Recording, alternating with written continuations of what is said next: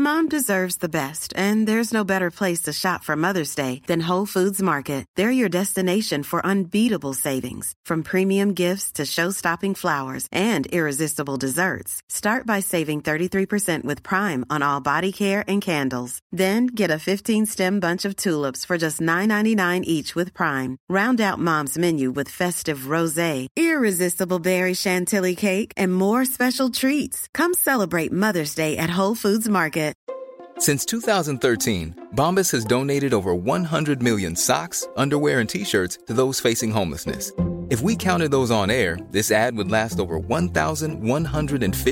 days. But if we counted the time it takes to make a donation possible, it would take just a few clicks. Because every time you make a purchase, Bombas donates an item to someone who needs it. Go to bombas.com/ACAST and use code ACAST for 20% off your first purchase. That's bombas.com/ACAST, code ACAST. Okay, I have two new obsessions that I need to share with you. Impress No Glue Press On Manis and Impress Press On Falsies Lashes. Trust me, these are getting ready game changers. Both require no glue, so there is no damage to your natural nails and lashes, no mess, and no annoying dry times. Just one step and you're done. Boom. instant glam. Visit impressbeauty.com slash presson and and use code PRESSON25 at checkout for 25% off Impress Manicure Press-On Falsies. زکات کے پیسوں سے رفاہی کام کرنا ہم تین دوست مختلف شہروں سے ہیں اور ہماری زکات آٹھ سے دس لاکھ آ جاتی ہے ماشاءاللہ ماشاءاللہ اب ہم چاہتے ہیں کہ ہم اس زکات کے پیسوں سے دکان کھولیں جس میں اشیاء خوردنی کا سامان ڈال دیں اور پھر مستحقین زکوٰۃ کے لیے کارڈ بنوائیں اور ان کارڈ ہولڈرز کو پچیس فیصد کم قیمت پر وہ سودا بیچیں اور جن کے پاس کارڈ نہیں یعنی وہ مستحقین زکوٰۃ نہیں ان سے ہم منافع کمائیں اور وہ پیسے ہم واپس اسی دکان پر لگائیں اور اپنی جیب کے لیے اس سے کوئی پیسہ نہ لیں تو کیا زکوٰۃ کے پیسوں سے ایسا کرنا جائز ہے حسن صاحب نوشہرہ سے نہیں جی اس سے زکوٰۃ ادا نہیں ہوگی زکوٰۃ میں یہ ضروری ہے کہ پیسے یا اس سے خریدی گئی کوئی چیز وہ آپ غریب کو اس کا جب تک مالک نہیں بنائیں گے زکوٰۃ ادا نہیں ہوگی تو جذبہ آپ کا بہت اچھا ہے تو اس جذبے پر عمل کرنے کے لیے بہتر ہے کہ آپ زکوٰۃ کے علاوہ پیسوں سے دکان بنائیں اور پھر آپ اس میں راشن زکوٰۃ کے پیسوں سے ڈال دیں اور جو آپ کو لگے مستحق ہے اس کو آپ فری میں دے دیں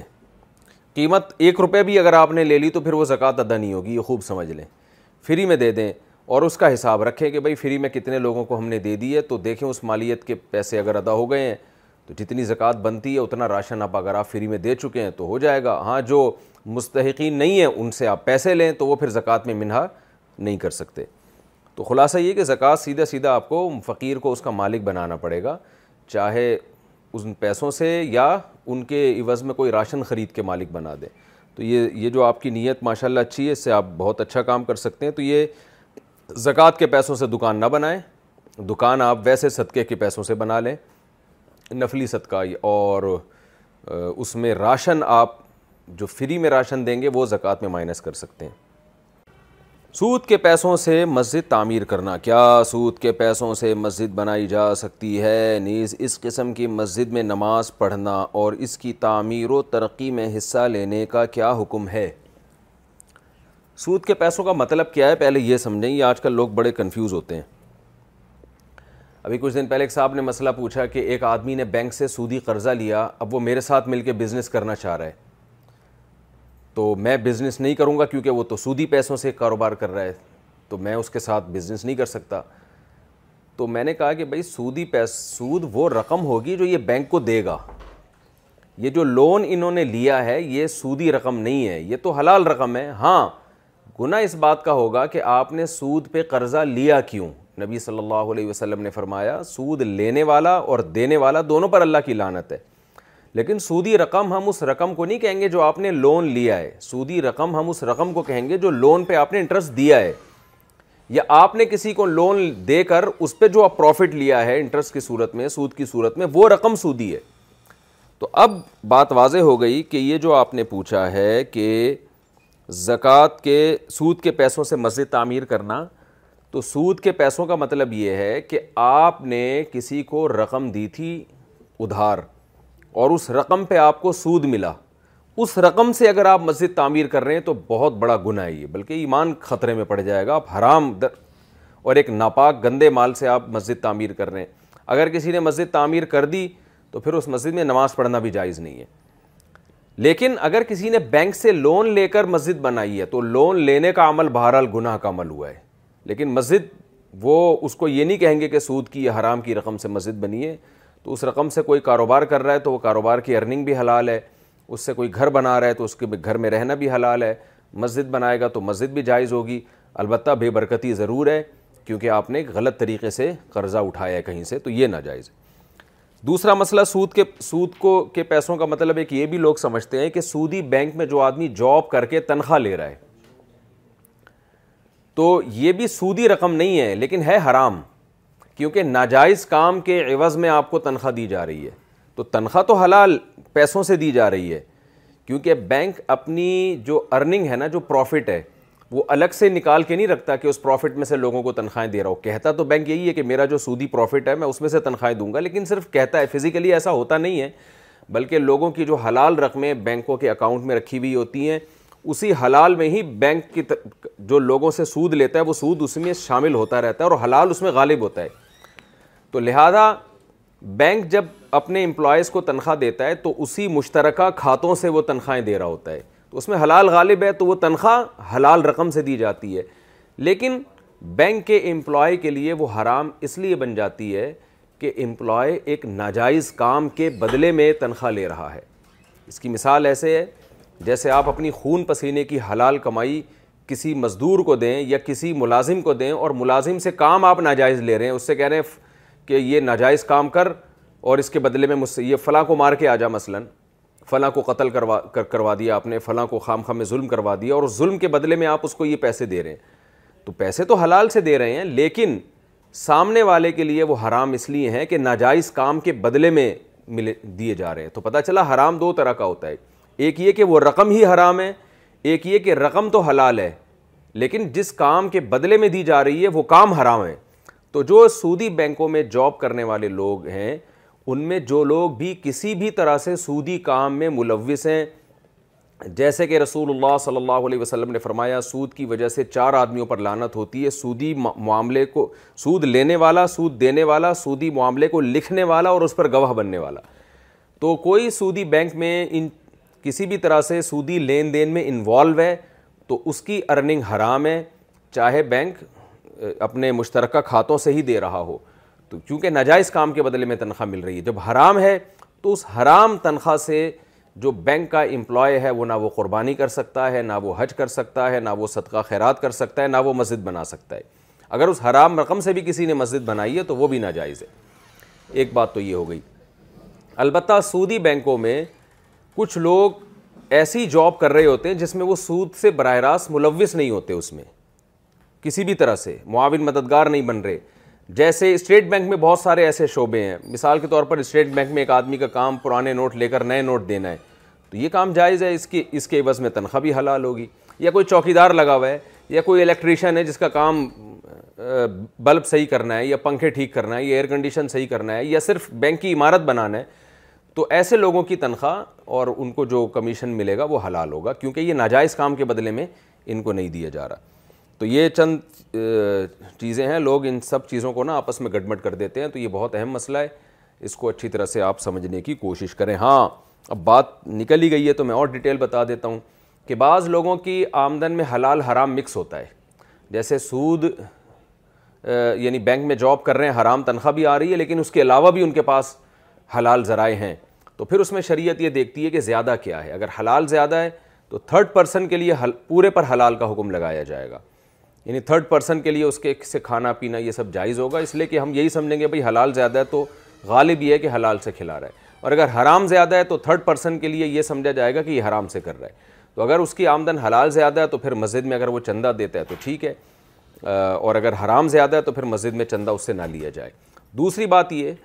کہ جس کے بارے میں پہلے سے پتہ چل جائے کہ اس کی آمدن میں حرام زیادہ ہے خود سے پتہ چل جائے اس سے تو چندہ لینا مسجد کا جائز نہیں ہے نہ مسجد بنوانا جائز ہے لیکن جس کے بارے میں پتہ نہ ہو تو پھر شریعت نے ہمیں تجسس کا حکم نہیں دیا کہ ایک آدمی آپ کے پاس کوئی گفٹ لے کے آتا ہے آپ اس سے پوچھتے ہیں کیا کماتے ہو بھائی پہلے اپنی آمدن بتاؤ تو یہ تجسس ہے غیر ضروری تفتیش ہے اب ہمو اب ہم اللہ جس چیز پہ اللہ نے پردہ ڈالا ہے تو اس پہ ہمیں پردہ ڈالنے کا حکم ہے تو پہلے سے پتہ چل جائے تو حکام الگ ہیں جب تک نہیں پتہ چلا تو پھر شریعت میں یہی ہے کہ حلال ہی سمجھا جائے گا لہٰذا وہ مسجد میں چندہ دے رہا ہے مدرسے میں یا کسی غریب کو کھانا کھلا رہا ہے یا ویسے کسی کو گفٹ دے رہا ہے تو جب تک آپ کو نہیں پتہ ہے تو اس کو حلال ہی سمجھا جائے گا اور اس میں تفتیش نہیں کی جائے گی اس سے آن لائن کلاس میں گھر والوں کے سامنے سزا دینا میری ایک چھوٹی بہن ہے وہ عالمہ کا کورس کر رہی ہے اور آج کل آن لائن کلاسز ہو رہی ہیں اگر کسی لڑکی کو سبق یاد نہیں ہوتا تو استانی اسے سزا میں اٹھک بیٹھک کراتی ہے جبکہ پڑھنے والیوں میں بڑی عمر کی لڑکیاں بھی ہوتی ہیں کچھ کی شادیاں بھی ہو جاتی ہیں ہو چکی ہوتی ہیں کچھ کی اولاد بھی ہوتی ہے تو اس طرح گھر میں بیٹھ کر سب کے سامنے اٹھک بیٹھک کرنا کیسا ہوگا مہرین صاحبہ انڈیا سے اب جو خواتین شادی شدہ ہیں یا بچوں کی ماں بن چکی ہیں ان کے لیے تو ایک غیر اخلاقی حرکت ہے کہ ان کو سارے گھر والوں کے سامنے استانی صاحبہ اٹھک بیٹھک کروا رہی ہیں بہرحال اگر استانی کروا رہی ہیں تو استاذ کے احترام کا تقاضا یہ ہے کہ شاگرد بحث نہ کرے اور دو چار دفعہ اٹھک بیٹھک جو وہ کروا رہی ہیں کر لے لیکن چونکہ بہت سارے ٹیچر پڑھا رہے ہیں آن لائن ویسے میں ان کو ایک مشورے کے طور پہ کہہ سکتا ہوں کہ بھائی آپ یعنی حدیث میں آتا ہے نا انزل الناس منازل لحم لوگوں کے ساتھ ان کے مرتبے کے لحاظ سے چھوٹی بچیاں ہیں وہ تو چلو ٹھیک ہے لیکن ایک مشور خواتین ہیں میرڈ ہیں عزت شادی کے بعد ایک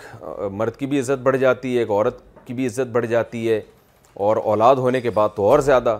تو وہ اچھا یعنی میں تو تصور کر رہا ہوں نا تھوڑی دیر کے لیے کہ بچوں کے سامنے ماں اٹھک بیٹھک کر رہی ہے تو بچوں پہ کیا گزرے گی ایک عجیب سا لگتا ہے تو ماں کو تو چاہیے کہ کر لے بچوں کو استاذ کا احترام سکھا دے لیکن ٹیچر کو بہرحال یہ چاہیے کہ وہ جب شاگرد بڑے ہو جائیں اور ایک میچور ہو جائیں تو ان کو اس طرح کی سزائیں نہ دے جن میں ان کی بے عزتی ہو بلکہ یہ سزا تو لوگوں کے سامنے کیا لوگوں کے بغیر بھی نہیں دینی چاہیے یعنی تنہائی میں بھی نہیں دینی چاہیے نا ویسے سمجھا دیا جائے ڈانٹ دیا جائے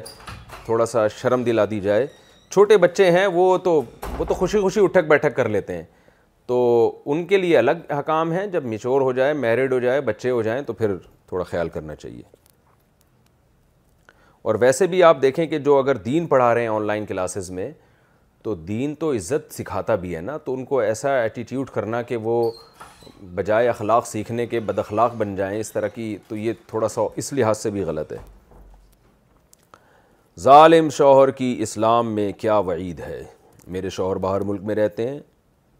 حال ہی میں انہوں نے ایک ویڈیو اپلوڈ کی ہے جس میں ہے کہ جو بیوی اپنے شوہر کی نافرمانی کرتی ہے اور اس کا شوہر اس سے خوش نہیں ہے تو وہ جہنم میں جائے گی میرا سوال یہ ہے کہ اگر ایک بیوی اپنے شوہر کو خوش کرنے کے لیے ہر ممکن کوشش کرتی ہو لیکن وہ خوشی نہیں ہوتا اور بیوی کی چھوٹی سے چھوٹی غلطی پر بھی اسے سزا دیتا ہو اس کی عزت نفس کی دھجیاں اڑاتا ہو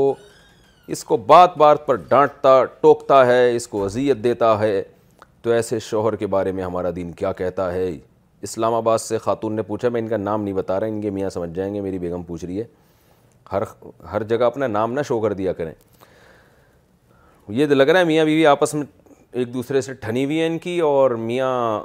اپنے حقوق اپلوڈ کر رہا ہے اور بیگم صاحب اپنے حقوق اپلوڈ کر رہی ہیں پھر دونوں اپلوڈنگ کر کے ویڈیو ویڈیو میں ایک دوسرے سے لڑنے کا خطرہ لگ رہا ہے مجھے یہ دیکھیں بہرحال آپ نے سوال پوچھا ہے تو دونوں کے حقوق ہیں قرآن کی صاف ہے ولا ہن مثل الدی علیہ بالمعروف سورہ بقرہ کی آیتیں کہ عورت کے حق کے لیے جو اللہ نے شوہر پہ ذمہ داری ڈالی ہے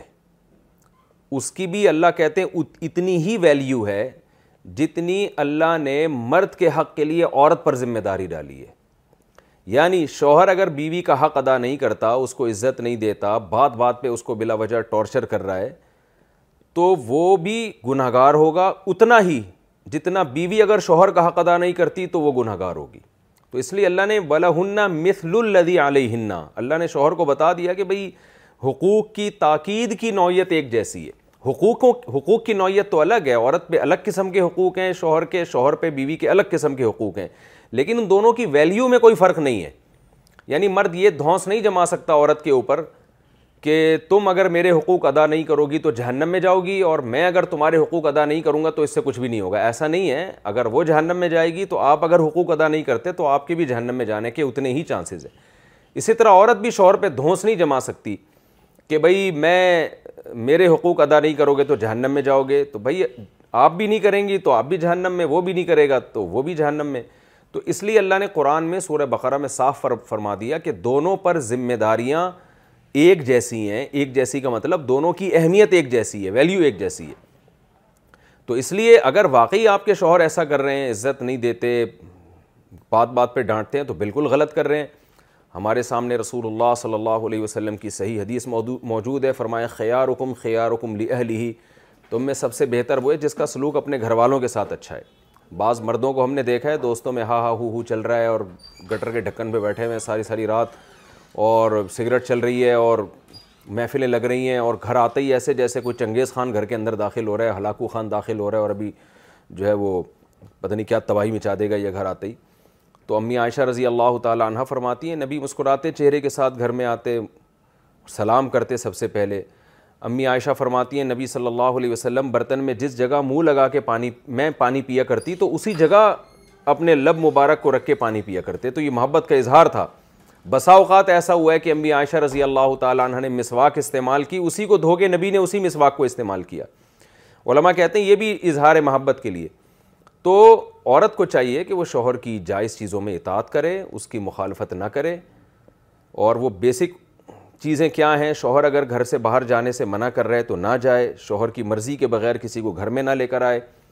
شوہر کے مال میں خیانت نہ کرے خیانت میں یہ بھی ہے کہ اڑا رہی ہیں بازاروں میں جا جا کے اس کا مال اس کو ایسا خرچوں کا مکلف بنا رہی ہیں جس کی اس میں طاقت نہیں ہے وہ بیچارہ مہنگائی میں دبا جا رہا ہے اور آپ کے خرچے ہی ختم نہیں ہو رہے تو یہ بیسک حقوق ہیں اس کے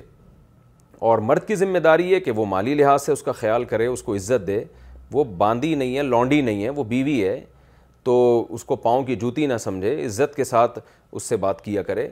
اور اس کے بیسک حقوق کا خیال کرے تو دونوں پر ایک دوسرے کی برابر ذمہ داریاں ہیں اس میں فرق نہیں ہے غیر مسلم کے استعمال شدہ کپڑے کیا ہم پہن سکتے ہیں اگر کوئی غیر مسلم کسی غریب مسلمان کو اپنے استعمال شدہ کپڑے دے دے تو کیا وہ اس سے لے سکتا ہے یا نہیں اور اس میں اس کی نماز ہوگی یا نہیں ہوگی حبیب الرحمن سندھ سے جی ہو جائے گی نماز جائز ہے بالکل لیکن بہرحال مسلمان کی غیرت اور حمیت کا تقاضا یہ ہے کہ وہ غیر مسلموں کو دے ان سے لینے والا نہ بنے تو کیونکہ ظاہر ہے غیر مسلم کے دل میں پھر یہ خیال آئے گا کہ یہ مسلمان ہے دیکھو میرے کپڑے پہن کے گھوم رہا ہے تو خیال آ سکتا ہے تو اس لیے مسلمانوں کو چاہیے کہ اگر ان کو واقعی ضرورت ہو تو مسلمان سے وہ صدقہ لیں غیر مسلم سے ایوائڈ کریں ہاں جب دینے کی باری آئی تو پھر غیر مسلم پہ بڑھ چڑھ کے خرچ کریں تو جیسے کہ اللہ اس کے رسول صلی اللہ علیہ وسلم کی تعلیمات ہیں کہ انسانیت پہ خرچ کرنے کا حکم ہے اس میں مسلم اور غیر مسلم کا فرق نہیں رکھا اللہ نے تو جائز ہے بہرحال لیکن بہتر یہی ہے کہ آپ خرچ کرنے والے بنیں چرائی گئی چیزوں کو استعمال کرنے کا حکم تین چار سال پہلے میں اپنے والدین کے پیسے چوری کیا کرتا تھا اور ان سے چیزیں خرید کر ان کو استعمال کیا کرتا تھا اور یہ موبائل فون بھی انہی کے پیسوں کا لا حول قوت اللہ جس سے مسئلہ پوچھنا موبائل بھی انہی کا ہے لیکن اب میں توبہ کر چکا ہوں اور توبہ کے بعد میں نے کچھ نہیں چرایا اب اس کے بارے میں کیا حکم ہے شکر ہے نام نہیں لکھا انہوں نے بھائی دیکھیں پہلی بات تو اللہ آپ کے اس عمل کو قبول فرمائے کہ آپ نے پکی سچی توبہ کر لی کھلے عام ایک اظہار کر دیا کہ آپ کو ندامت ہے باقی یہ کہ والدین سے چرایا ہے تو والدین کو بتا دیں ابو امی کو ابو امی کہ بھائی مجھ سے غلطی ہوئی تھی میں نے ایسا لیا تھا اور معاف کر دیں تو والدین کا دل تو بہت بڑا ہوتا ہے وہ تو اور الٹا خرچ کرتے ہیں تو وہ انشاءاللہ معاف کر دیں گے اور وہ نہیں مطالبہ کریں گے آپ سے لیکن اگر وہ نہیں کرتے معاف اور کہتے ہیں نہیں ہمیں پیسے واپس لوٹاؤ تو پھر یہ دیکھا جائے گا کہ اگر وہ آپ کا ضروری نان نفقہ بہرحال پورا کرتے رہے ہیں تو پھر جو اضافی چیزیں آپ نے لی ہیں وہ پھر آپ کو لوٹانی پڑیں گی یکمش نہیں لوٹا سکتے تو قسطوں میں تھوڑے تھوڑے کر کے جب اللہ آپ کو کمانے کی توفیق دے جاب لگ جائے آپ کی تو تھوڑے تھوڑے کر کے الگ سے لوٹا دیں اور موبائل بھی ایسا ہی ہے کہ ان کو بتا دیں اس کے پیسے دے دیں نہیں ہے تو پھر موبائل ان کو واپس کر دیں لیکن والدین امید ہے انشاءاللہ ایسا کریں گے نہیں جب آپ ان کو بتائیں گے نا کہ بھائی مجھ سے غلطی ہوئی تھی اور میں نے پکی توبہ کر لی ہے تو امید ہے انشاءاللہ وہ معاف کر دیں گے اور یہ سب تکلف کی آپ کو ضرورت نہیں رہے گی آئندہ بہرحال یہ حرکت ہرگز نہ کریں بچوں کو دیے گئے پیسے والدین استعمال کر سکتے ہیں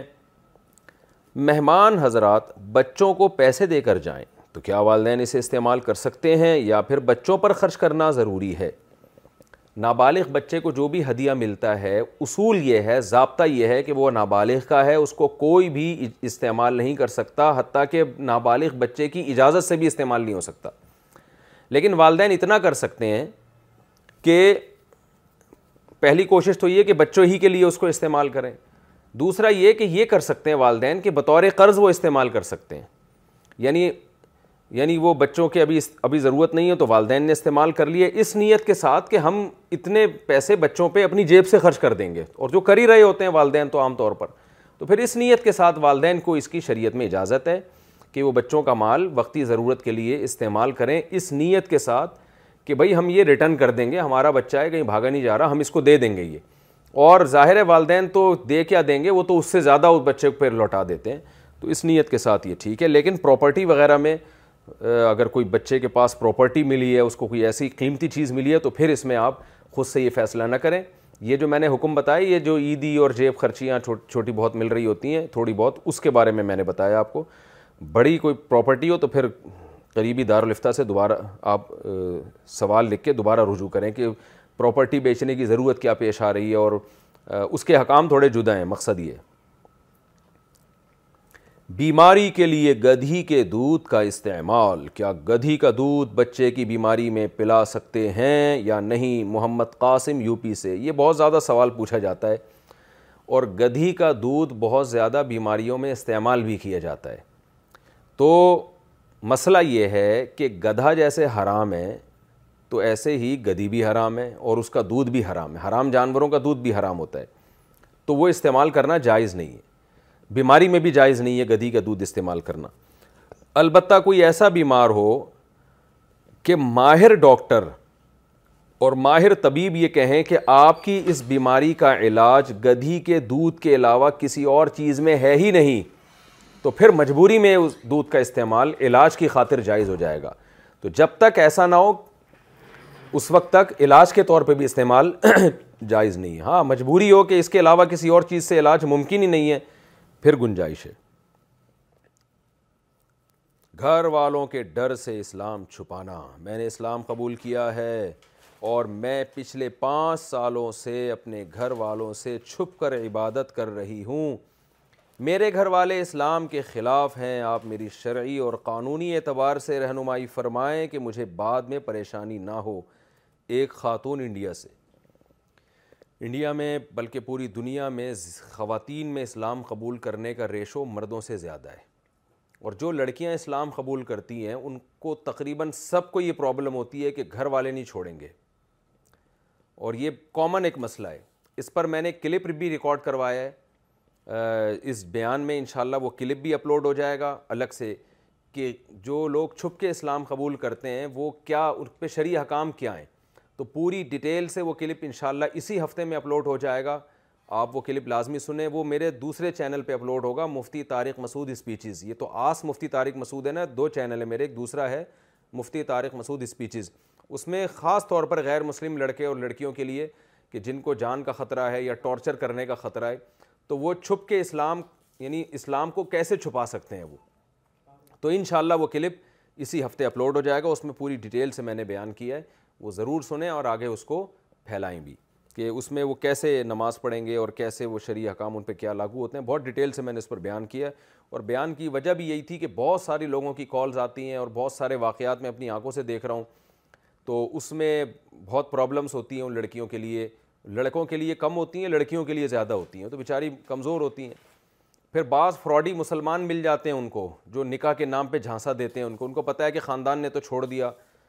تو وہ بیچاریوں کو یہ نہیں پتہ چل رہا ہوتا ہے کہ یہ بندہ ایک نمبر ہے دو نمبر ہے تو وہ مسلمان فراڈی ہوتا ہے وہ ان کی زندگی اور داؤ پہ لگا دیتا ہے تو اس کے لیے کیا کرنا چاہیے اس پہ ایک کلپ میں نے اپلوڈ کیا ہے البتہ قانونی لحاظ سے تو بات واضح ہے آپ انڈیا میں ہیں انڈیا کی عدالت میں جائیں عدالت سپورٹ کرے گی کیونکہ انڈیا میں تو ایک سیکولرزم ہے اور وہاں کھلی اجازت ہے کہ بھائی جو بھی اپنا مذہب جو مذہب کوئی بھی مذہب رکھنا چاہے تو اس کو یعنی لیگل ہے یہ تو امید ہے انشاءاللہ انڈیا کی عدالت آپ کو سپورٹ کرے گی اور ورنہ وہاں آپ دارالعلوم دیوبند سے بھی رابطہ کر سکتی ہیں اور یہ جو بہار میں صوبہ بہار میں بھی ایک ادارہ ہے اس وقت اس کا نام میرے ذہن سے نکل گیا مشہور ادارہ ہے آپ انٹرنیٹ پہ سرچ کریں یا دارالعلوم دیوبند سے کسی طرح آپ رابطہ کریں انٹرنیٹ کے ذریعے وہ بھی آپ کو بتا دیں گے کہ قانونی طریقے سے آپ کو کیسے سپورٹ مل سکتی ہے باقی جو لوگ پاکستان میں اسلام قبول کرتے ہیں ان کو خطرہ ہے وہ بنوری ٹاؤن سے رابطہ کریں بنوری ٹاؤن والے سرٹیفکیٹ دیتے ہیں اور مدد بھی کرتے ہیں میں نے سنا ہے کہ عدالتی کارروائی کیسے کی جائے اور کیسے ان کو سپورٹ کی جائے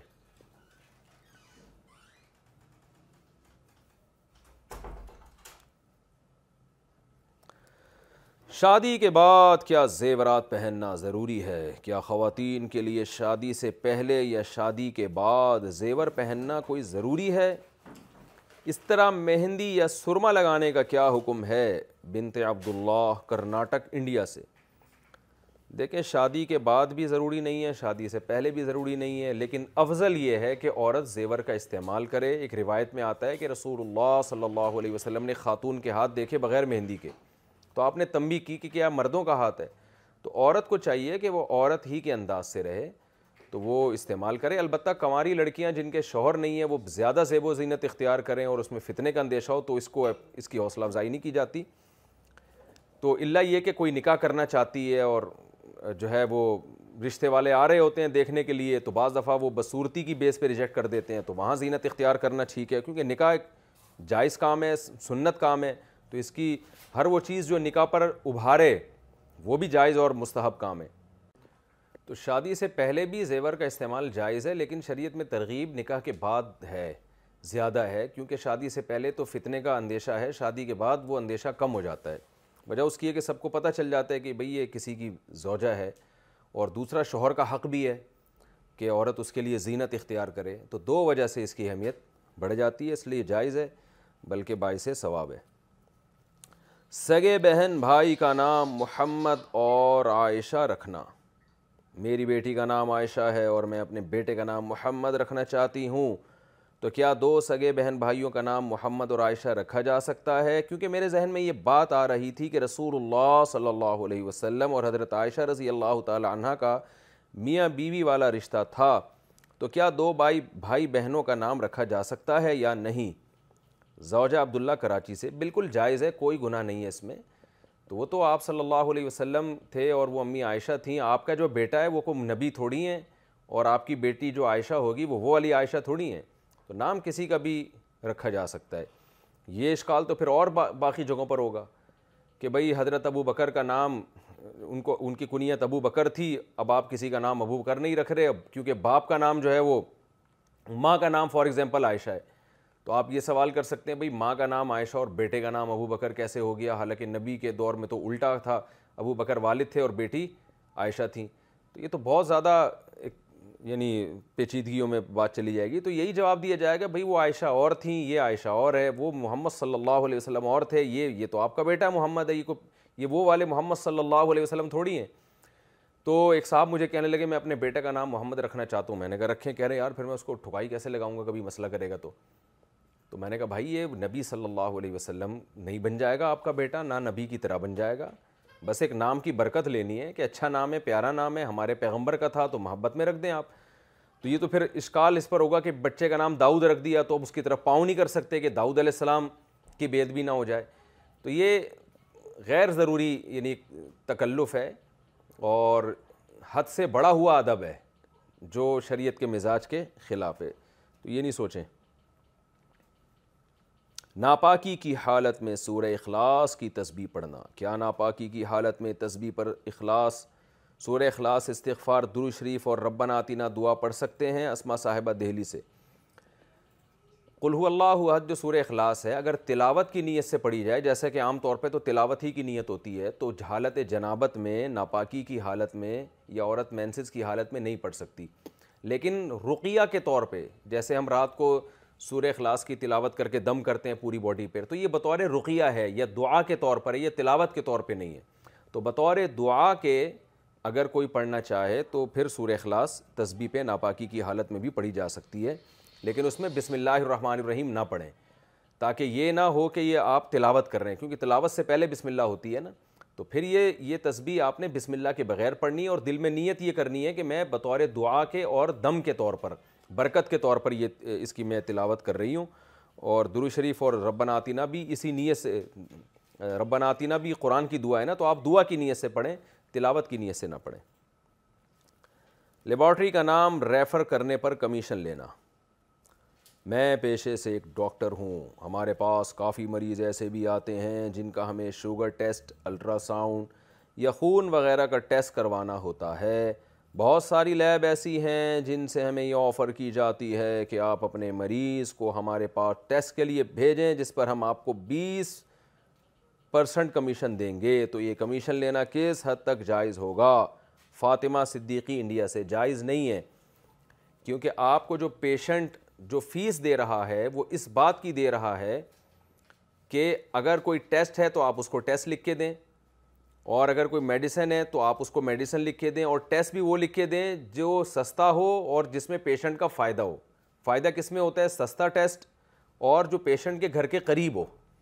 یا کوئی ایسی لیبارٹری ہو جو زیادہ بے شک دور ہے لیکن آپ سمجھتے ہیں اس کے رزلٹ میں ایکوریسی زیادہ ہے تو یہ چیز تو آپ پر دیانتاً واجب تھی اور آپ اس کے پیسے پیشنٹ سے لے چکے ہیں یہ ریفر کرنے کے پھر الگ سے جو کمیشن لیبارٹریوں سے لیا جاتا ہے اس کے جو فسادات سب کے سامنے ہیں کہ ایک جناب مریض یہاں نازم آباد میں اور لیبارٹری یہاں پر ناگن چورنگی پہ لیبارٹری موجود ہے اور ڈاکٹر نے جناب کمیشن لیا ہوا ہے جو نارتھ جو یعنی نازم آباد کے ایریے کی طرف وہ بیچارہ گھنٹہ بس میں بیٹھ کے وہاں جا رہا ہے لینے کے لیے تو صرف آپ کے کمیشن کے چکر میں تو یہ پیشنٹ کے ساتھ خیانت ہے اور بعض دفعہ یہ ہوتا ہے کہ ایک لیبارٹری سستی ہے اور اس کا رزلٹ بھی اچھا ہے ایکوریسی اس میں زیادہ ہے لیکن آپ صرف اپنے کمیشن کے چکر میں کہیں کہیں اور پیشنٹ کو بھیج رہے ہوتے ہو تو یہ سارا سیٹ اپ ہی غلط ہے تو اس لیے آپ اپنی فیس بڑھا کر پیشنٹ سے پیسے زیادہ لے لیں بے شک وہ حلال ہوں گے غیر اخلاقی تو ہے پیشنٹ کو نچوڑنا لیکن وہ ناجائز نہیں ہے عورت کا سر پر جوڑا باندھنا کیا آپ صلی اللہ علیہ وسلم کی ایسی کوئی حدیث ہے کہ میری امت کی عورتیں میری امت کی عورتوں نے اونٹ کے کوہان کی طرح جوڑے باندھے ہوئے ہوں گے تو کیا عورت کے لیے جوڑا باندھنا جائز ہے اگر گھر میں غیر محرم نہ ہوں تو کیا اس صورت میں باندھ سکتی ہے نیز اس حالت میں نماز ہو جاتی ہے یا نہیں امت اللہ صاحبہ انڈیا سے رسول اللہ صلی اللہ علیہ وسلم نے فرمایا کہ قرب قیامت میں ایسی عورتیں پیدا ہوں گی کاسیاتن عاریاتن لباس پہننے کے باوجود برہنہ ہوں گی اور فرمایا کا اسنمت البخت ان کے سر ایسے ہوں گے جیسے اونٹ کے کوہان جیسے اونٹ کا کوہان اٹھا ہوا ہوتا ہے نا تو ایسے سر ان کے اٹھے ہوئے ہوں گے تو اس سے صاف پتہ چلتا ہے کہ عورت کے لیے سر کے بال اوپر کی طرف اٹھا کے رکھنا یہ ناجائز اور حرام ہے تو جوڑا باندھنا ہے تو پیچھے کی طرف باندھیں اوپر کی طرف نہ باندھیں چاہے محرم ہو یا نہ ہو اس سے کوئی فرق نہیں پڑتا تو ایسی عورتوں کے بارے میں نبی نے فرمایا لا یجدن ریح الجنہ و ان ریحہ لیوجد من مسیرتی کدا و کدا یہ جنت کی خوشبو بھی نہیں پائیں گی حالانکہ جنت کی خوشبو تو بہت دور سے محسوس ہوگی اور ایسی حالت میں عورت کے لیے نماز بھی جائز نہیں ہے مکروح تحریمی ہے کیونکہ نماز کے اندر گناہ کا ارتکاب کیا جا رہا ہے تو جب بھی گناہ کے ساتھ نماز پڑھی جاتی ہے تو اس کا اعادہ لازم ہوتا ہے عورتیں نمازوں کا وقت کیسے مقرر کریں یہ بھی امت اللہ صاحبہ نے پوچھا ہے عورتوں کا مردوں کی طرح نماز پڑھنے کا کوئی وقت مقرر نہیں ہوتا کبھی اذان کے دس منٹ بعد پڑھتی ہیں کبھی آدھا گھنٹہ بعد جب کہ کہا جاتا ہے کہ نماز قائم کرنے کا مطلب یہ ہے کہ اسے مقررہ وقت پر پڑھا جائے اس بارے میں رہنمائی فرمائیں تو مقررہ وقت کا مطلب یہ ہوتا ہے کہ نماز کا ٹائم جس وقت شروع ہو رہا ہے اور جس وقت ختم ہو رہا ہے اس کے بیچ میں پڑھیں یہ مقررہ وقت ہے اللہ کی طرف سے کیونکہ ان نَََ صلاح علی المؤمنین کتابا موقوتا اللہ فرماتے ہیں کہ مومنین پر نماز مقررہ اوقات میں فرض ہے یعنی یہ نہیں ہونا چاہیے کہ فجر کی نماز دوپہر کو پڑھی جا رہی ہے دوپہر کی نماز رات کو پڑھی جا رہی ہے تو پورے ٹائم میں کسی بھی ٹائم میں پڑھ لیں تو وہ مقررہ وقت ہی کہلائے گا تو فجر صبح صادق کے وقت شروع ہوتی ہے جب سورج پندرہ ڈگری پر ہوتا ہے اور آج کل اپلیکیشن ہے اس میں دیکھ لیا جائے بہت سے علماء کے نزدیک اٹھارہ پر ہماری جو تحقیق اور رائے ہے اس کے مطابق پندرہ ڈگری پر جب سورج ہوتا ہے تو وہ صبح صادق کے نقشے دیکھ لیں موبائل میں اپلیکیشن ڈاؤن لوڈ کر لی جائے کہ صبح صادق کا وقت کب شروع ہو رہا ہے اور سورج طلوع کب ہو رہا ہے ذرا سا سورج کا کنارہ نکل گیا تو نماز فاسد ہو جاتی ہے فجر کا وقت ختم ہو جاتا ہے اور مکرو وقت شروع ہو جاتا ہے اور پھر قضا اگر پڑی جائے گی تو پھر مکرو وقت گزرنے کے بعد یعنی سورج کا کنارہ نکلنے کے تقریباً پندرہ سے بیس منٹ کے بعد اور وہ قضا ہوگی اور زہر کا وقت شروع ہوتا ہے جب سورج بالکل بلندی پہ پہنچ کے ڈھلکنا شروع ہوتا ہے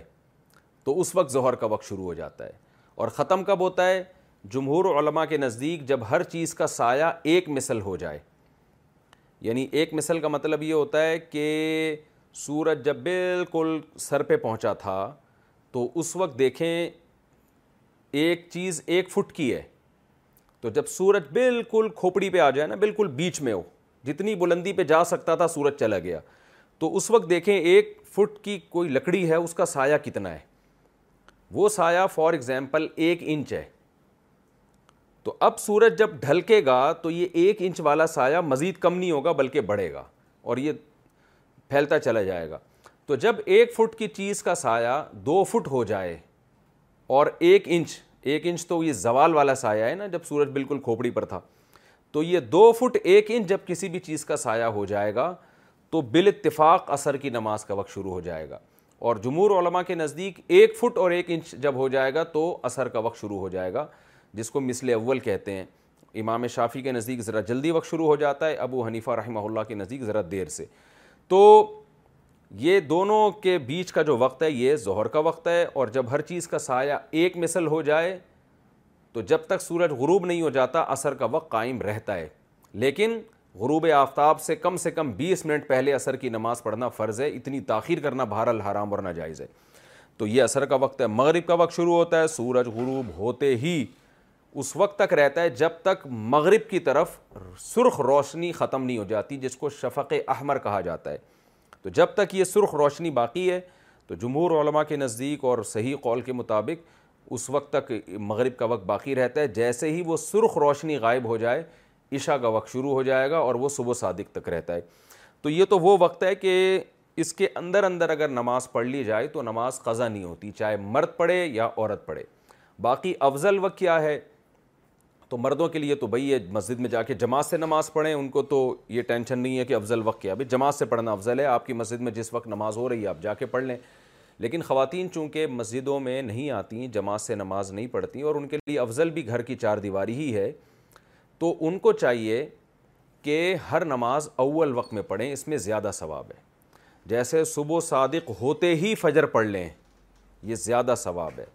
ظہر کا وقت سردیوں میں جیسے ہی وقت داخل ہو فوراً پڑھ لیں اور گرمیوں میں ذرا دیر سے پڑھیں جب سورج کی تپش کچھ کم ہو جائے کیونکہ نبی صلی اللہ علیہ وسلم نے فرمایا کہ ابردو دوب ظہری فعن شدت فیح جہنم گرمی کی شدت جہنم کے اثرات میں سے ہے یعنی جہنم کی جنس میں سے ہے تو اس لیے آپ نے فرمایا کہ گرمیوں میں ظہر کو ٹھنڈا کر کے پڑھو تو گرمیوں میں افضل یہ ہے کہ ظہر تھوڑی سی تاخیر سے پڑھی جائے جب تپش تھوڑی کم ہو جائے سورج کی اور اثر میں افضل بہرحال یہی ہے کہ جب ہر چیز کا سایہ دو مثل ہو جائے یعنی دگنا ہو جائے تو اور سورج کی تمازت اور اس کی جو تیزی ہے اس میں جب کمی آ جائے تو اس وقت پہ اثر پڑی جائے مگر اتنی تاخیر نہ کی جائے کہ سورج غروب ہونے لگے اور اس کی جو ہے نا بالکل اس کو دیکھنا آسانی سے ممکن ہو جائے اس کی ٹکیا لال ہو جائے تو اتنی تاخیر اثر میں نہ کی جائے اس سے پہلے پہلے پڑھ لی جائے مغرب میں افضل یہی ہے کہ سورج غروب ہوتے ہی فوراً مغرب پڑی جائے اس میں تاخیر کرنا مکرو ہے ناپسندیدہ ہے اور عشاء میں افضل یہ ہے کہ ایک تہائی رات تک اس کو مؤخر کیا جائے آپ دیکھ لیں عشاء کا ٹائم جتنے بجے شروع ہوتا ہے اور صبح و صادق کا ٹائم ہے کتنے گھنٹے بنتے ہیں ان کو تین حصوں میں ڈیوائڈ کر لیں تو پہلا سلس پہلا تہائی جب ختم ہوگا جیسے نو گھنٹے کی رات ہے تو عشاء کا وقت داخل ہوتے ہی تین گھنٹے بعد عشاء پڑھنا یہ سب سے افضل وقت ہے تو خواتین اگر اس پر عمل کریں تو زیادہ اچھا ہے لیکن اس میں یہ ہو کہ سستی نہ ہو جائے پھر نیند آنے لگی اور پتہ چلا نماز ہی گول ہو جائے تو ایسا خطرہ اگر ہے تو پھر اول وقت میں پڑھ لی جائے اور آدھی رات سے پہلے پہلے پڑھ لی جائے تو بھی جائز ہے آدھی رات سے زیادہ تاخیر کرنا یہ عشاء میں یہ مکرو اور ناپسندیدہ ہے تو اس طرح خواتین نماز پڑھ سکتی ہیں اور ٹائم نمازوں کے آج کل موبائل میں اپلیکیشن ہیں اور نقشے ملتے ہیں وہ ڈاؤن لوڈ کیے جا سکتے ہیں گھروں میں دیوار پہ لگائے جا سکتے ہیں اچھا بھائی حالت جنابت میں قرآن پڑھنا یا سننا اگر کسی پر غسل فرض ہو تو کیا وہ قرآن مجید کو ہاتھ لگائے بغیر اسے پڑھ سکتا ہے یا سن سکتا ہے زید ابن نور خیر پور سے دیکھیں اگر حالت جنابت میں کوئی شخص ہے تو نہ تو قرآن کو زبانی پڑھ سکتا ہے اور نہ قرآن کو ہاتھ لگا سکتا ہے ہاں سن سکتا ہے تو نہ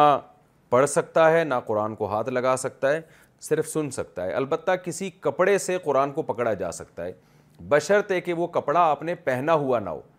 جیسے کہ لفظ آپ نے پہنے ہوئے ہیں تو اب قرآن کو ہاتھ نہیں لگا سکتے اگر وہ آپ نے ہاتھوں سے اتار دیے تو پھر ان کے ذریعے قرآن کو پکڑا جا سکتا ہے کیونکہ جب پہنے ہوئے ہوتے ہیں تو وہ ہاتھ لگانا ہی کہلاتا ہے عرف عرف میں اگر آپ قرآن پکڑیں گے نا تو ایسے ہی سمجھا جائے گا گویا آپ نے خود ہاتھ لگایا ہے قرآن میں مذکور حضور صلی اللہ علیہ وسلم کی خطاؤں کا مطلب مولانا اشرف علی تھانوی رحمہ اللہ تعالی نے اپنی تفسیر میں سورہ فتح کی دوسری آیات کے ترجمہ میں لکھا ہے دوسری آیت کے ترجمہ میں لکھا ہے کہ اللہ نے آپ کے پہلی خطائیں اور پچھلی خطائیں معاف فرما دی تو کیا آپ صلی اللہ علیہ وسلم سے بھی کوئی خطا ہو سکتی تھی جو کہ اللہ تعالی نے معاف فرما دی ساجد صاحب انڈیا سے دیکھیے انبیاء کرام سے گناہ نہیں ہو سکتا گناہ کا مطلب خدا کی نافرمانی تو کیونکہ انبیاء کے ہر ہر عمل میں ہمیں ان کی اقتدا کا حکم ہے تو اللہ نے انبیاء کو معصوم بنایا وہ گناہ نہیں کرتے البتہ انبیاء سے اجتہادی خطا ہو سکتی ہے کیا مطلب وہ سمجھ رہے تھے کہ اللہ کی رضا اس کام میں ہے حالانکہ اللہ کی رضا دوسرے کام میں زیادہ تھی تو غلط فہمی ہوئی انسان تھے بشر تھے اس بیس پر انہوں نے ایک ایسا کام کیا وہ یہ سمجھ رہے تھے کہ اللہ اس سے خوش ہوگا لیکن پھر اللہ تم بھی کر دیتا ہے کہ نہیں بھائی میں اس سے نہیں بلکہ میں تو اس کام سے خوش ہوں تو ایسے واقعات سیرت میں ملیں گے ہمیں کہ آپ صلی اللہ علیہ وسلم کی ایک رائے تھی اور اوپر سے وہی بھی نہیں آئی تو آپ نے اس رائے کے مطابق عمل کیا آپ یہ سمجھے کہ اس میں اللہ کی رضا زیادہ ہے مگر اللہ نے تم بھی فرما دی آپ کو تو اس کو کہتے ہیں اجتہادی خطا یعنی گناہ نہیں ہے اجتہادی خطا کا مطلب کوئی بھی غلطی لیکن گناہ گناہ نہیں ہوتا تو خطا ہو سکتی ہے پیغمبر سے لیکن پیغمبر کی خطا میں اور عام لوگوں کی خطا میں فرق یہ ہے کہ پیغمبر سے اگر خطا ہو بھی جائے تو اللہ کی طرف سے فوراً تنبی ہوتی ہے اور پیغمبر اس خطا کی کو درست کر لیتے ہیں تاکہ لوگ اس میں پھر پیغمبر کو فالو نہ کریں فالو اس کو کریں جس میں پیغمبر کو تنبی کی گئی ہے کیونکہ پیغمبر کا ہر عمل حجت ہوتا ہے تو باقی قرآن میں جو آتا ہے کہ لی فرق اللہ تقدم من ضمبی کا وما تأخر کہ اے نبی اللہ آپ کے ضم تو گناہ کو کہتے ہیں اس کا سیدھا سیدھا ترجمہ تو ہوگا کہ اللہ آپ کے اگلے پچھلے گناہ معاف کرنا کرنا چاہتا ہے تو یاد رکھیں پیغمبر کے بارے میں جب قرآن میں تذکرہ آتا ہے گناہ یا ضم یا غلطی کا تو اس سے مراد وہ گناہ نہیں ہوتا جو جس کو عرف میں گناہ کہا جاتا ہے بلکہ پیغمبر کا مقام چونکہ بہت زیادہ اونچا ہوتا ہے تو خلاف اولا کام وہ کام جو بہتر نہیں تھا اس بہتر جو بہتر نہیں کام تھا اس کو بھی گناہ سے تعبیر کیا جاتا ہے جیسے کہتے ہیں نا کہ ایک چھوٹے آدمی سے بڑے سے بڑا گناہ بھی ہو جائے تو اس کو ہلکا لیا جاتا ہے لیکن ایک بڑے سے چھوٹی سی بھی خطا ہو جائے تو اس کو بڑا گناہ سمجھا جاتا ہے انسان کا مرتبہ جیسے جیسے بلند ہوتا چلا جاتا ہے تو اس کی اس کے ایک ایک عمل کی ویلیو بڑھتی چلی جاتی ہے تو بعض دفعہ یہ ہو سکتا ہے پیغمبر سے کہ ایک کام زیادہ افضل تھا اور ایک کام کم درجے کا افضل تھا مگر پیغمبر نے اس زیادہ افضل کو چھوڑ کے کم درجے کا افضل کیا تو اس پہ بھی اللہ کی طرف سے پیغمبروں کو تنبیہات ہوتی ہیں کہ آپ کی جو لیول ہے آپ کا جو مقام اور مرتبہ ہے یہ کام اس کے لائق نہیں ہے جیسے شاعری یہ ایک امت کے لیے جائز عمل ہے شعر لوگ کہتے ہیں صحابہ میں بڑے بڑے شاعر گزرے ہیں اور حضرت عائشہ بھی شعر کہا کرتی تھیں مگر قرآن کہتا ہے کہ وما علم ہو شعرا وما یم بغی لہو ہم نے پیغمبر کو شاعری نہیں سکھائی اور نہ پیغمبر کی شان کے یہ لائق ہے کہ آپ شاعری کریں تو کیونکہ شعروں میں اکثر مبالغہ آرائی ہوتی ہے اور کافی ملائے جاتے ہیں تو ایک عام امتی کے لیے بالکل ٹھیک ہے لیکن پیغمبر کی شان کے بہرحال یہ خلاف ہے تو اس پیغمبر اگر خلاف اولا کام کرتے ہیں تو قرآن نے اس کو بھی ضم سے گناہ سے تعبیر کیا ہے تو اس سے وہ گناہ مراد نہیں ہے جو امتی کر رہے ہوتے ہیں پیغمبروں کی شان کو بیان کرنے کے لیے اللہ نے یہ لفظ استعمال کیا کہ آپ اگر وہ کام کریں گے جو بہتر نہیں تھا تو گویا میں اس کو گناہ ہی سمجھوں گا اور اس پہ آپ کو کے لیے گویا کہ وہ سزا ہے جو لوگوں کے لیے گناہوں پر ہوتی ہے تو وہ خطا بھی میں آپ کی معاف کر دوں گا کیا شوہر بیوی کے موبائل پر پابندی لگا سکتا ہے ایک صاحب نے شادی ہوتے ہی بیوی سے بڑا موبائل لے لیا اور چھوٹا موبائل لے کر دے دیا احتیاط کے پیش نظر اب بیوی سمیت سب گھر والے سسرال والے شوہر کو شکی مزاج کہہ رہے ہیں کیا یہ درست کام کیا یا نہیں نیز بیوی پر شک کرنے میں اور نگرانی کرنے میں کیا فرق ہے علی صاحب کراچی سے دیکھیں یہ تو لوگوں کا پرسنل معاملہ ہے کہ کون بیوی سے موبائل لے رہا ہے کون نہیں لے رہا اس میں ایک اصول اور ضابطہ بیان کرنا میرے لیے ممکن نہیں ہے کسی کے لیے بھی ممکن نہیں ہے کہ بیوی کے پاس موبائل ہونا چاہیے کہ نہیں ہونا چاہیے یہ تو ہر لوگوں کے اپنے معاملات ہیں کس کو کیا شک ہے شک نہیں ہے احتیاط پر عمل کر رہا ہے بعض عورتیں ایسی ہوتی ہیں کہ ان پر احتیاط کروائی جاتی ہے بعض عورتیں ایسی ہوتی ہیں کہ ضرورت نہیں ہوتی خام خامے میں ان کو اتنی مشکل احتیاط میں ڈالا جائے تو شرعی مسئلہ میں صرف بتا دیتا ہوں شرعی مسئلہ یہ ہے کہ جائز کاموں میں عورت پر لازم ہے کہ وہ شوہر کی اطاعت کرے شوہر اگر بیوی کے پاس موبائل نہیں چھوڑ رہا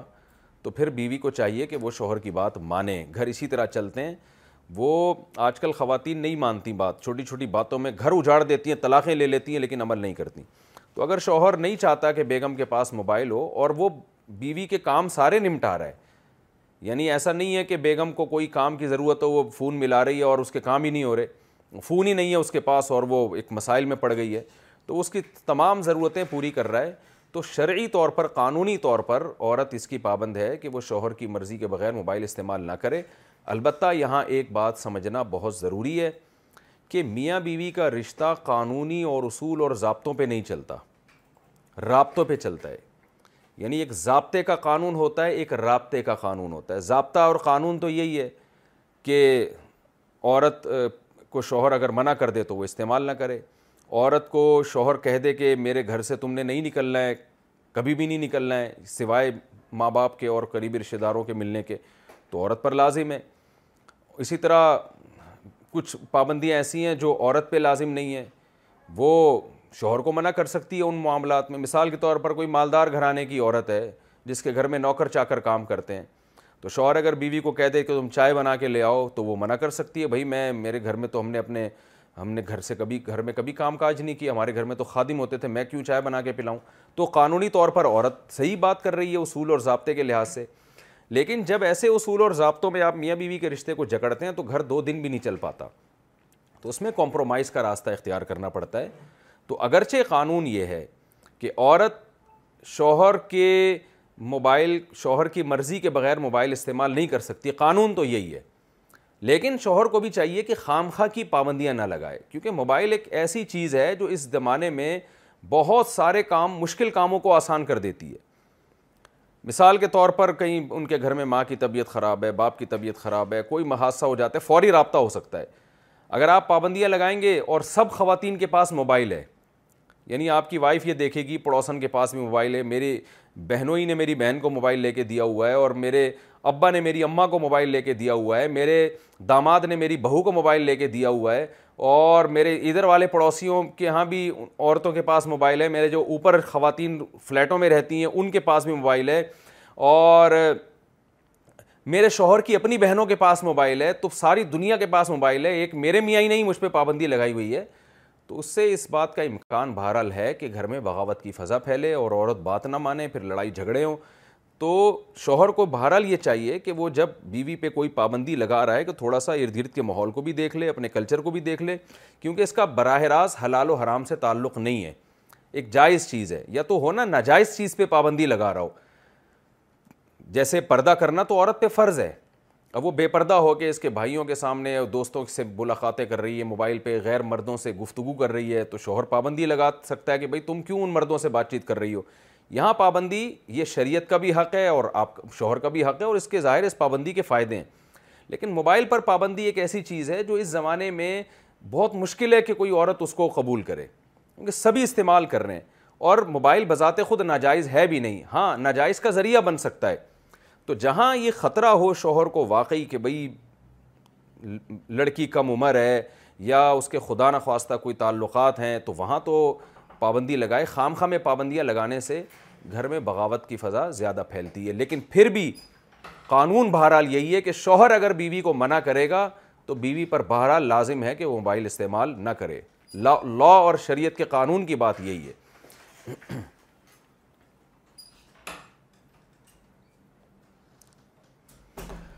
عورت کا شوہر کے اسپم اور ڈونر ایک کے ساتھ بچے پیدا کرنا یہ بڑا عجیب سا مسئلہ ہے لیکن لوگ بہت زیادہ پوچھتے ہیں تھوڑا حیا کے خلاف ہے بہت زیادہ پوچھا جاتا ہے میں اپنے شوہر کی دوسری زوجہ ہوں میرے شوہر کے ماشاء اللہ تین بیٹے ہیں بڑے بیٹے کی شادی بھی ہو گئی ہے میری اپنی شادی بہت زیادہ لیٹ ہوئی ہے میری عمر اڑتالیس سال ہے پچھلے سال میری شادی ہوئی ہے اب عمر زیادہ ہونے کی وجہ سے ڈاکٹر کہتے ہیں کہ آپ کے اولاد نہیں ہو سکتی ٹیسٹ ٹیوب بیبی کے لیے بھی کوشش کر رہی ہوں لیکن وہاں بھی میرے اپنے ایگ کے ساتھ چانسز چانس صرف ایک فیصد ہے ڈاکٹر کہتے ہیں کہ آپ کو اگر بچہ چاہیے تو اپنے شوہر کے اسپم کے ساتھ ڈونر ایگ اس کا استعمال ڈونر ایگ کا استعمال کریں تو کیا یہ کام کر سکتے ہیں کہ میرے شوہر کا اسپم ہو اور کوئی اور ڈونر ایگ استعمال کر لیں کیونکہ بچے کے بغیر مجھے اپنی زندگی کا کوئی مقصد سمجھ نہیں آتا یو کے سے کسی خاتون نے پوچھا یہ ان کا نام میں جان کر نہیں لے رہا دیکھیں یہ عمل بالکل حرام ہے ٹیسٹیو بیبی کے ذریعے تو اولاد پیدا کی جا سکتی ہے لیکن اس اطمینان کے ساتھ کہ اسپم شوہر کے ہوں اور ایگ اس عورت کا ہو جس کے رحم میں اس بچے کی پھر آگے گروتھ ہوگی لیکن ایگ کسی اور خاتون کا ہو رحم پیٹ کسی اور کا ہو یہ بالکل حرام اور ناجائز ہے کیونکہ جیسے باپ کے نصب کی حفاظت ضروری ہے ماں کے نصب کی حفاظت بھی اسلام میں بالکل اسی طرح ضروری ہے تو شدید مجبوری میں ٹیسٹیو بیبی کا سہارا لیا جا سکتا ہے کیونکہ اس میں کوئی تیز تھرڈ پارٹی یوز نہیں ہو رہی نہ کسی اور عورت کے ایگ استعمال ہو رہے ہیں نہ کسی اور مرد کا اسپم استعمال ہو رہا ہے اسپم بھی شوہر کے اور ایگ بھی وائف کا استعمال ہو رہا ہے تو اس میں نصب میں کسی قسم کا کوئی خلل نہیں ہوتا لیکن اگر اس میں کوئی تھرڈ کوئی تیسری عورت آ جاتی ہے یا کوئی مرد آ جاتا ہے تو مرد کے آنے سے تو ظاہر ہے باپ ہی چینج ہو جائے گا وہ تو بالکل ہی حرام ہے اور دوسری عورت کے آنے سے یہ ہوگا کہ ایک جب کسی اور خاتون کے ہوں گے اور وہ پھر بعد میں اس خاتون کے رحم میں بچہ رکھ کے اس کی تعمیر ہوگی تو جو ماں کا عنصر ہے نا ماں قرآن مجید نے جو ماں کا حق بتایا ہے وہ تین وجہ سے بتایا حملت ہو ام ہو قرہن و وضاحت ہو قرحا کہ حمل بھی وہی کرتی ہے اور تکلیف سے وہ جنتی ہے وہ حمل ہو و فصال ہو ثلاثون و اور پھر اس کو دودھ پلاتی ہے اور گود میں اٹھاتی ہے تو جب ایگ کسی اور خاتون کے ہوں گے اور بلڈ کسی اور خاتون کا تو بچہ کیا ہوگا اس میں حقیقی ماں کون ہے اس کے مصداق میں شبہ پیدا ہوگا کیونکہ ایگ کی طرف اگر ہم نسبت کرتے ہیں تو حقیقی ماں اس کی وہ ہے جس کے ایگ استعمال ہوئے ہیں لیکن بلڈ اور وہ پورا گوشت پوسٹ جس سے یہ بنا ہے وہ دوسری عورت ہوگی اور اگر ہم اس کی طرف نسبت کرتے ہیں تو ایگ کسی اور کا ہے تو اس میں ماں کے نصب میں بہت شدید خلل پیدا ہوگا اس کو دودھ پینے پر قیاس نہ کیا جائے کہ بچہ پیدا ہوتا ہے تو کوئی اور ماں دودھ بھی تو پلا سکتی ہے تو دودھ تو جب ہوتا ہے جب بچے کی پوری جو تعمیر مکمل ہو چکی ہوتی ہے جبکہ یہاں بچے کی جو ابھی بن رہا ہے ماں کے پیٹ میں اسی میں خلل واقع ہو رہا ہے کہ یہ ہے کس کا تو اس لیے اس پر جو سنجیدہ علماء جتنے بھی ہیں عرب ہوں یا عجم ہوں سب کا ان فتویٰ متفق متفق علیہ فتویٰ یہی ہے کہ یہ عمل بہر الحرام ہے تو آپ کی ایج اگر زیادہ ہو گئی ہے تو بس آپ اللہ سے دعا مانگیں اور یہ نہیں ہو سکتا کہ کسی اور خاتون کے ایگ اس میں استعمال کیے جائیں جس کو ڈونر ایگ کہا جاتا ہے وہ جائز نہیں آپ کے لیے اور میں بھی دعا کرتا ہوں اللہ آپ کو نیک سال اولاد عطا فرمائے اور جب تک نہیں ملتی آپ صبر کریں اور جن عورتوں کو اللہ نے اولاد نہیں دی ہے تو صبر کریں کہ ہر مصیبت پہ قیامت کے دن اللہ نے اجر رکھا ہے تو عین ممکن ہے اللہ اس کا نعم البدل آپ کو قیامت کے دن عطا فرمائے اور یہ سوچ کے صبر کیا کریں کہ یہ دنیا مسافر خانہ ہے اور اپنے سے کمتر لوگوں کو دیکھ کے صبر کریں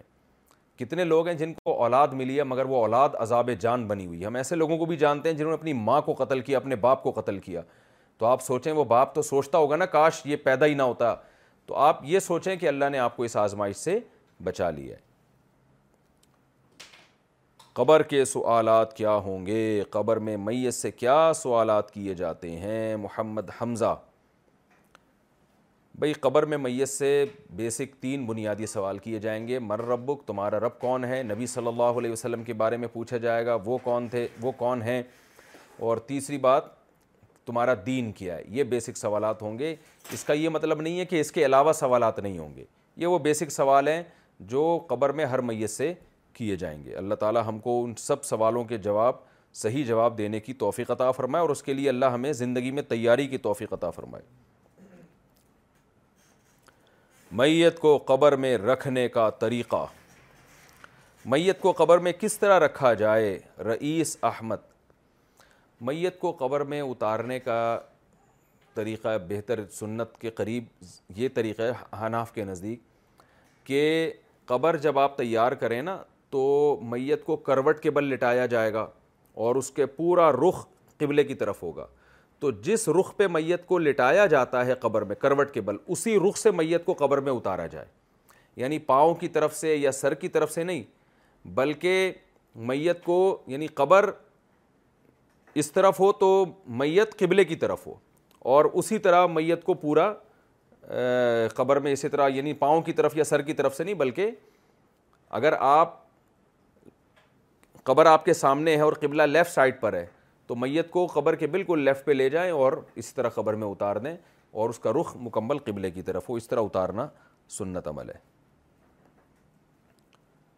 حافظ عالم بنیں یا دنیاوی تعلیم حاصل کریں میرے والد مجھے حفظ نہیں کرنے دے رہے وہ کہہ رہے ہیں کہ تم دنیاوی تعلیم حاصل کرو اس سے تمہیں فائدہ ہوگا لیکن میں چاہتا ہوں کہ میں حفظ کروں اور عالم بنوں میں نے بہت سمجھایا لیکن وہ نہیں مان رہے تو آپ کچھ ایسا بتا دیں جس سے انہیں تسلی ہو جائے اور میں حافظ اور عالم بن سکوں فہد صاحب انڈیا سے فہد صاحب اگر آپ کی ایج بہت زیادہ ہو گئی ہے تو بعض دفعہ ایج انسان کی اتنی ہو جاتی ہے کہ اس میں اگر وہ آٹھ سال علم دین حاصل کرے پھر عالم بنے تو وہ کام کرنے کا ٹائم نکل چکا ہوتا ہے ایسی صورت میں والد صاحب اگر آپ کو منع کر رہے ہیں آپ کے فائدے کے لیے کہ بھئی نہ تم ادھر کے رہو گے نہ ادھر کے رہو گے تو پھر والد کی بات ماننی چاہیے یا والد کے آپ اکلوتے ہیں اور گھر میں معاش کا مسئلہ ہے والد کو یہ خطرہ ہے کہ اگر آپ نے علم دین حاصل کرنے کے لیے لگ گئے تو گھر میں اور کوئی جوان میرا کمانے والا بچے گئی نہیں تو میں کیا کروں گا پھر تو ایسی صورت میں بھی آپ والد کی بات مانیں اور اگر یہ دونوں باتیں نہیں ہیں یعنی گھر میں کوئی دوسرا کمانے والا موجود بھی ہے نیز آپ ابھی اتنی عمر نہیں ہے آپ کی یعنی زیادہ عمر نہیں ہوئی ہے بلکہ وہی عمر ہے جس میں عام طور پر علم دین حاصل کیا جاتا ہے تو پھر اس صورت میں آپ پر والد کی اطاعت فرض نہیں ہے کیونکہ انسان نے کیا پڑھنا ہے کاروبار کرنا ہے پیسے کمانے ہیں یا عالم دین بننا ہے یا اس نے ڈاکٹر بننا ہے انجینئر بننا ہے پائلٹ بننا ہے ان تمام چیزوں میں والدین کی اطاعت اس طور پہ لازم نہیں ہے کہ والدین اپنی رائے سو فیصد اولاد پر مسلط کر لیں جیسے کوئی اگر کمانے کے لیے تجارت کرنا چاہے ابا کہہ رہے ہیں نہیں ملازمت کرو تو ٹھیک ہے ابا کی رائے کو فالو کرنا اچھی بات ہے ثواب ملے گا لیکن یہ کوئی لازمی حکم نہیں ہے کیونکہ انسان ان چیزوں میں آزاد ہے تو جو با یعنی بعض چیزیں ایسی ہوتی ہیں جو انسان کا بنیادی حق ہوتی ہیں آپ تجارت کے لیے جانا چاہتے ہیں سفر کرنا چاہتے ہیں لندن جانا چاہ رہے ہیں فار ایگزامپل آپ کو پتہ ہے بھائی وہاں جا کے میں اچھی تجارت کر سکتا ہوں یا امریکہ جانا چاہتے ہیں ابا کہہ رہے ہیں نہیں جی انڈا موڑ پہ ہی بیٹھ کے تم بزنس کرو یہیں بیٹھ کے تم گولے گنڈے کا کاروبار کرو تو یہ ایسی چیزیں ہیں جو جس میں باپ زبردستی نہیں کر سکتا فقہ نے اس کی تصریح کی ہے بھائی یہ اس کا حق ہے بچہ تجارت بھی کر سکتا ہے ہاں ایسے سفر کرنا کہ ابا کو بھول جائیں ابا کے بنیادی حقوق ضائع کرنے لگیں یہ حرام ہے ناجائز ہے تو جب ایک تجارت ایک مباح کام ابا کی مرضی کے بغیر جائز ہے تو پھر ظاہر ہے علم دین حاصل کرنا کیوں جائز نہیں ہے تو نہ صرف جائز ہے بلکہ باعث ثواب ہے آپ کے والد کو میں یہ کہتا ہوں بھائی آپ اگر اپنے بیٹے کو عالم بنائیں گے کل قیامت کے دن انشاءاللہ یہ بچہ آپ کے فخر کا سبب بنے گا آج تو بہت سے ماں باپ ہیں جو چاہ رہے ہیں ہمارا بیٹا عالم بنے لیکن بیٹا نہیں چاہتا وہ اتنا روتے ہیں تڑپتے ہیں تحجد میں دعائیں مانگتے ہیں اللہ ہمارے بچوں میں کسی کو عالم بنا دے تو والدین کو فخر کرنا چاہیے کہ ہمارے بچے کے دل میں خود ہی یہ بات آ رہی ہے البتہ یہ ضروری ہے کہ آپ جس جگہ علم دین حاصل کریں گے تو وہ جگہ دیکھیں کون سی جگہ ہے اس کا ماحول کیسا ہے اور واقعی وہاں معیاری تعلیم ہے یا نہیں ہے پڑھانے والے ٹیچرز کیسے ہیں اس کے تعین کے بغیر ایسے ہی کوئی بھی اٹھا کے آپ کو اگر پڑھانا شروع کر دے تو یا کسی بھی مدرسے میں چلے ایسا نہیں ہے اس سے بعض دفعہ انسان کی صلاحیتیں ضائع ہونے کا بھی خطرہ ہوتا ہے تو ان تمام چیزوں کو غور میں غور و فکر کر کے آپ کو فیصلہ کرنا چاہیے تو میں آپ کے والد صاحب کو بھی نصیحت کرتا ہوں کہ بھائی یہ سب کچھ دنیا نہیں ہوتی اگر بچہ عالم دین بنتا ہے تو آپ آپ کے لیے قیامت کے دن انشاءاللہ علماء کو برا بھلا کہنے والوں کی سزا سائمہ علی انڈیا سے کچھ لوگ کہتے ہیں کہ جو لوگ حافظ یا علماء کو گالیاں دیتے ہیں یا برا بھلا کہتے ہیں ان کی سات نسلیں کبھی حافظ نہیں ہو سکتیں کیا یہ بات درست ہے دیکھیں ایسی کوئی خاص حدیث تو نہیں ہے یا کوئی تجربے کی بات تو نہیں ہے ایسی کہ جس جو علماء کو برا بھلا کہتا ہے اس کی سات نسلیں حافظ نہیں ہو سکتیں ہاں یہ ضرور ہے کہ جو علماء کو برا بھلا کہتا ہے اس کے بارے میں دو خطرات ہر وقت موجود رہتے ہیں ایک تو یہ کہ اللہ اس سے ایمان سلب نہ کر لیں بہت زیادہ اس کا خطرہ ہوتا ہے وجہ اس کی یہ ہے کہ علماء کا مطلب کیا ہے جو اسلام جانتے ہیں اسلام کی تبلیغ کرتے ہیں لوگوں کو اسلام ظاہر ہے اہل حق علماء مراد ہیں اس سے تو آپ جب علماء کو برا کہتے ہیں نا اس کا مطلب آپ کے دل میں اسلام کی قدر ہی نہیں ہے تو یعنی اس کا اثر بالآخر آہستہ آہستہ آپ پہ پڑھنا شروع ہوتا ہے کیونکہ دین تو علماء سکھائیں گے نا علاج آپ نے ڈاکٹروں سے کرنا ہے اور گھروں کے نقشے آپ نے سول انجینئر سے پاس کروانے ہیں اور ہر فیلڈ کے ماہرین ہوتے ہیں حکمرانوں سے کچھ اور کام لیے جاتے ہیں تو جب آپ دین سیکھنے کی بات آتی ہے تو وہ علماء کے علاوہ کوئی نہیں سکھا سکتا تو اگر آپ صبح و شام علماء کو برا کہیں گے اور علماء کا وقار لوگوں کے دلوں سے ختم کریں گے تو سب سے پہلے آپ کے دل سے علماء کی عظمت نکلے گی جب آپ کے دل سے علماء کی عظمت نکلے گی تو پھر اسلام کی عظمت نکل جائے گی اور جب اسلام کی عظمت نکلے گی تو اس بات کا خطرہ موجود ہوتا ہے کہ اللہ آپ سے ایمان کی نعمت کو سلب کر لے قرآن مجید میں اللہ کا ارشاد ہے نا جو تم میں سے دین سے ہٹے گا تو اللہ ایسی لوگ لے کر آئے گا جو اللہ سے محبت کریں گے تو اس سے پتہ چلتا ہے کہ محبت جب ہوگی تو دین سے انسان ہٹتا نہیں ہے تو علماء سے محبت ہوگی تو مذہب سے محبت ہوگی تو یہ بہت خطرناک بات ہے تو پہلا نقصان اس سے یہ ہو سکتا ہے کہ ایمان سلب نہ ہو جائے موت سے پہلے ایمان چھننے کا خطرہ ہوتا ہے دوسرا نقصان یہ ہوتا ہے کہ اولاد آپ کا احترام نہیں کرے گی پھر جب آپ قوم کے محترم لوگوں کا احترام نہیں کریں گے تو آپ کی اولاد پھر آپ کا احترام نہیں کرے گی لبرل لوگوں کے ہاں دیکھیں نا جو علماء کو برا بلا کہتے ہیں ان کی اپنی اولادیں ان کو نہیں مانتی ہیں تو اگر آپ علماء کا احترام کریں گے تو آپ کی اولادیں آپ کے نقش قدم پہ چلیں گی اور وہ آپ کا احترام بھی کریں گی وہ انزل الناس مناز الحم حدیث میں آتے ہیں لوگوں کو وہ ویلیو دو جس کے وہ قابل ہیں تو آپ کی اولادیں احترام نہیں کریں گی آپ کی اولادوں سے دین نکلے گا جب وہ اپنے باپ کو دیکھتی ہیں ماں کو دیکھتی ہیں اولادیں دیکھتی ہیں کہ یہ علماء کا احترام نہیں کرتے تو ان کے دل سے بھی اسلام کی عظمت نکلتی ہے تو اس بات کا امکان ہوتا ہے کہ اللہ پھر ان اولادوں میں خیر اور برکتیں ان سے چھین لے پھر وہ عالم نہیں بنیں گے وہ حافظ نہیں بنیں گے تو ان کی نسلوں سے بالآخر نتیجہ یہی نکلتا ہے کہ علماء حفاظ ان کی نسلوں میں عام طور پہ پیدا ہوتے نہیں ہیں پھر قاعدہ کلیہ نہیں لیکن اس کی نحوست یہ ہو سکتی ہے تو یہ دو نحوستیں اللہ تعالیٰ ان لوگوں کو دیتے ہیں جو علماء کو برا بلا کہتے ہیں اس لیے بہت حساس معاملہ ہے بڑے علماء کے بارے میں بہت ادب سے احترام سے بات کرنی چاہیے ان کی کسی بات سے اگر اختلاف ہی ہو تو ادب کے دائرے سے نہیں نکلنا چاہیے مسلمان آج مغلوب کیوں ہیں قرآن میں آتا ہے کہ اگر تم مومن ہو تو تم ہی سر بلندر رہو گے لیکن آج تو ہم مسلمان مغلوب ہیں تو کیا ہم میں کوئی مومن نہیں ہے معاذ صاحب کراچی سے حقیقت تو یہ ہے کہ جو مومن جس طرح سے اللہ ہمیں مومن بنانا چاہتے ہیں اس طرح سے ہم مومن نہیں ہیں ویسے تو مومن ہیں ایمان ہے سب اللہ کو مانتے ہیں رسول کو مانتے ہیں آخرت کو مانتے ہیں تو قرآن جو کہہ رہے ہیں نا اگر تم مومن ہوگے تو تمہیں اللہ غلبہ دے گا تو یہاں مومن سے مراد ہے کامل مومن تو مسلمانوں میں منحیث القوم وہ ایمان کا درجہ نہیں رہا جو ہونا چاہیے انفرادی طور پر تو آپ کو بہت سارے نیک لوگ ملیں ملیں گے لیکن اجتماعی سطح پہ ہم دین پہ قائم رہی نہیں آپ اکثریت کو دیکھ لیں نماز نہیں پڑھتی اکثریت اکثریت وراثت کے حکام میں کوتاہی کرتی اکثر خواتین بے پردہ گھومتی ہیں اور جھوٹ بولا جا رہا ہے رشوت ہے تو یہ کہاں سے ہم مسلمان ہو گئے تو اللہ کا وعدہ جب ہے جب اپنے اپنے اعمال کو ہم ٹھیک کریں گے تو اس لیے اپنے اعمال کو ٹھیک کر لیں گے تو انشاءاللہ اللہ اللہ میں غلبہ فرمائے گا اور اعمال کے ٹھیک کرنے میں یہ بھی بات داخل ہے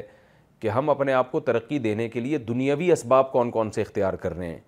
اگر ہم اسباب اختیار نہیں کرتے تو یہ بھی ایک بدعملی ہے اس کی بھی دنیا میں سزا ملتی ہے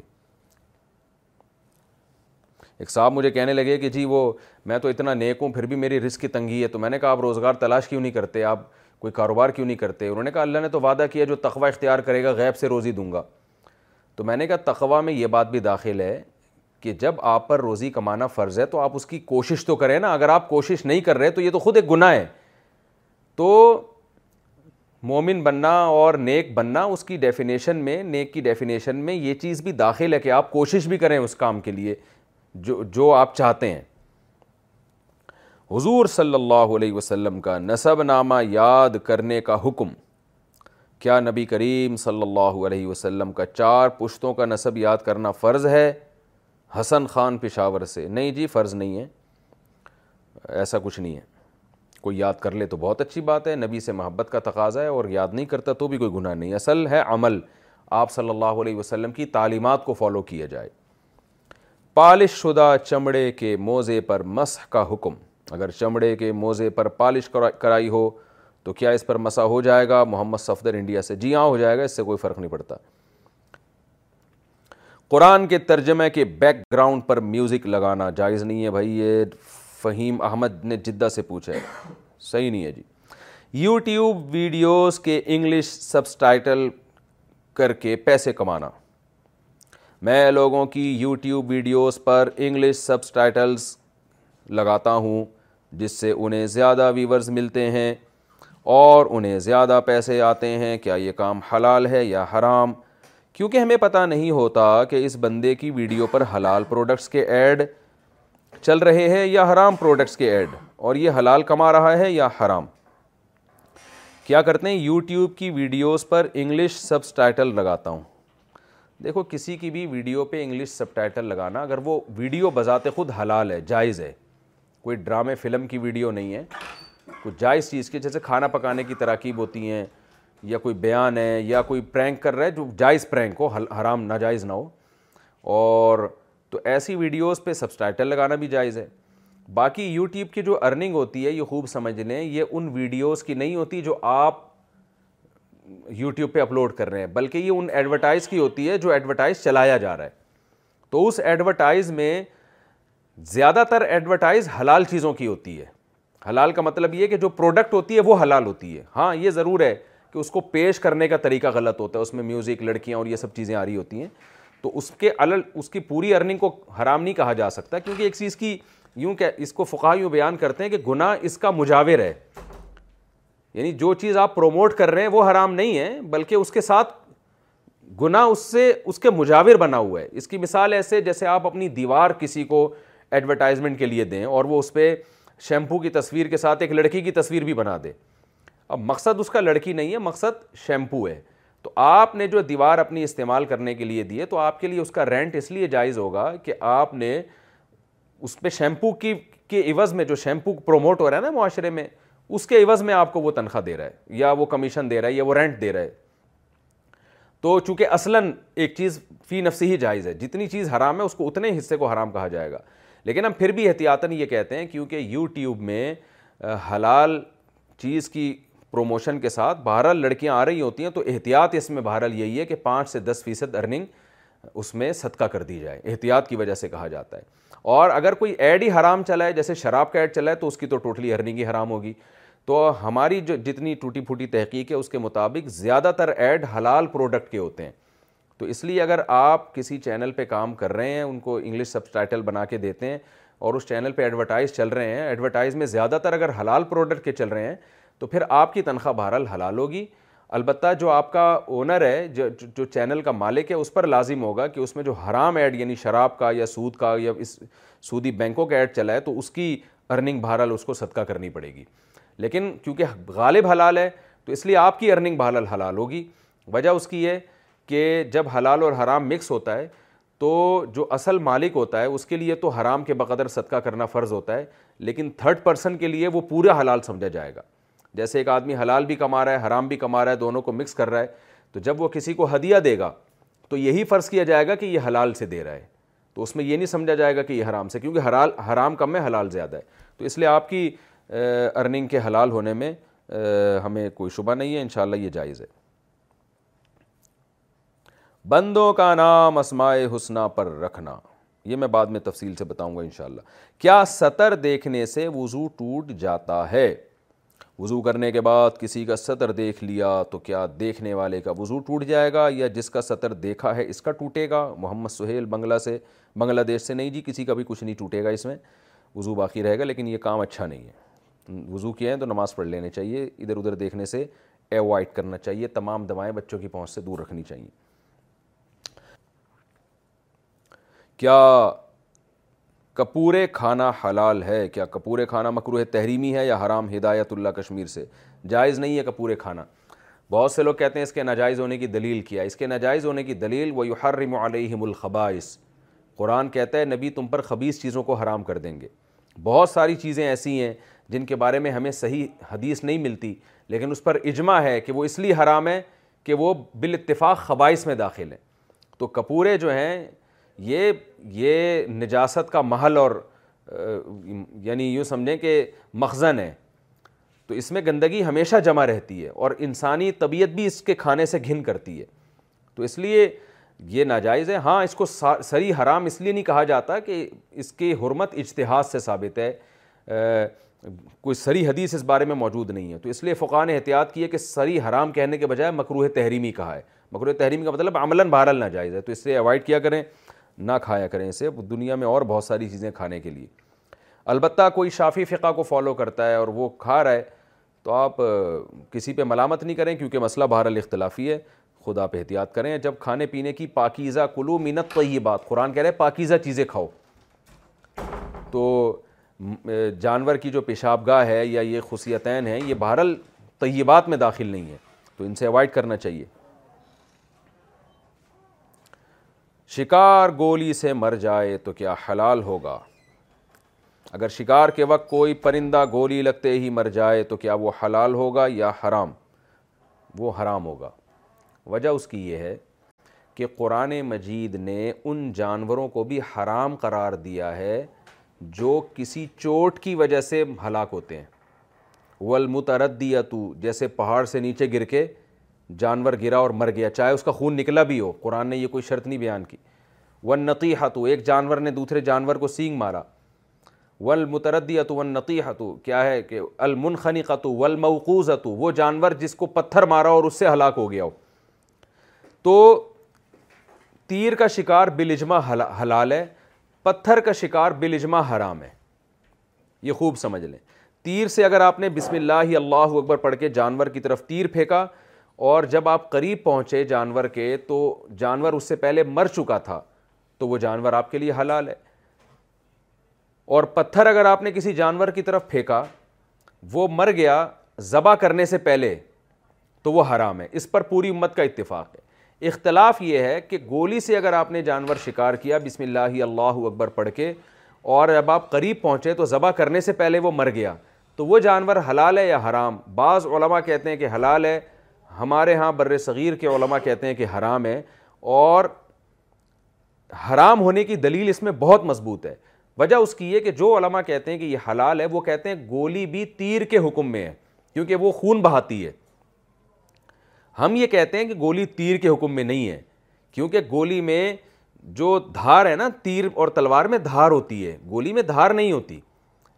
گولی جو خون نکالتی ہے وہ اس لیے نہیں کہ وہ کٹ کٹ کرتی ہے دھار کی طرح بلکہ وہ اس وہ ایسے ہے کہ جیسے ایک پتھر آپ کسی کو کھینچ کے مار رہے ہیں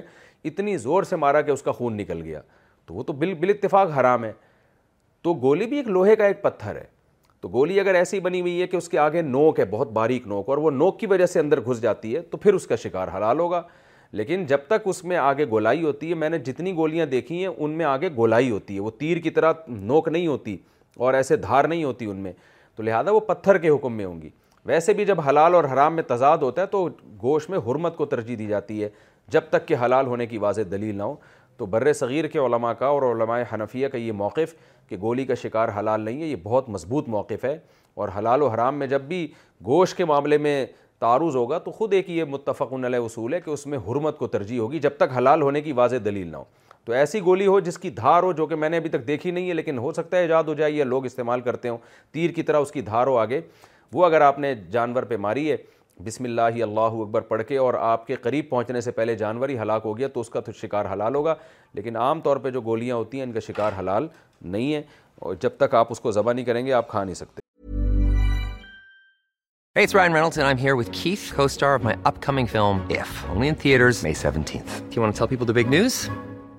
All right, I'll do. It. Sign up now and you'll get unlimited for $15 a month in six months of Paramount Plus Essential Plan on us. Mintmobile.com slash switch. Upfront payment of $45 equivalent to $15 per month. Unlimited over 40 gigabytes per month. Face lower speeds. Videos at 480p. Active Mint customers by 531.24 get six months of Paramount Plus Essential Plan. Auto renews after six months. Offer ends May 31st, 2024. Separate Paramount Plus registration required. Terms and conditions apply if rated PG. There's never been a faster or easier way to start your weight loss journey than with Plush Care. PlushCare accepts most insurance plans and gives you online access to board-certified physicians who can prescribe FDA-approved weight loss medications like Wegovy and Zepbound for those who qualify. Take charge of your health and speak with a board-certified physician about a weight loss plan that's right for you. Get started today at PlushCare.com/weight loss. That's PlushCare.com/weight loss. PlushCare.com/weight loss.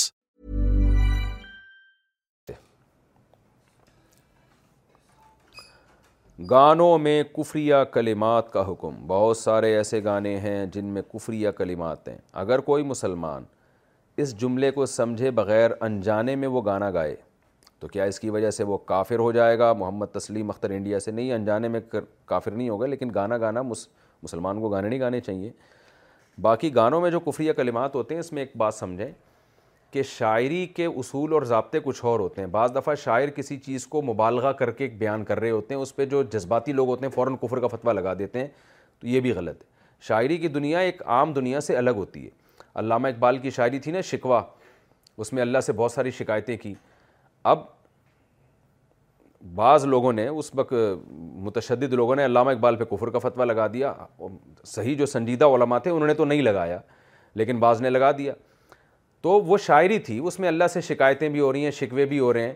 تو ایک نثر میں جب ہم عام normal حالات میں ایسی بات کرتے ہیں تو وہ کفر کا فتویٰ لگیں گے شاعری کے اس میں یہ نہیں کہہ رہا شاعری میں کفر بکنا جائز ہے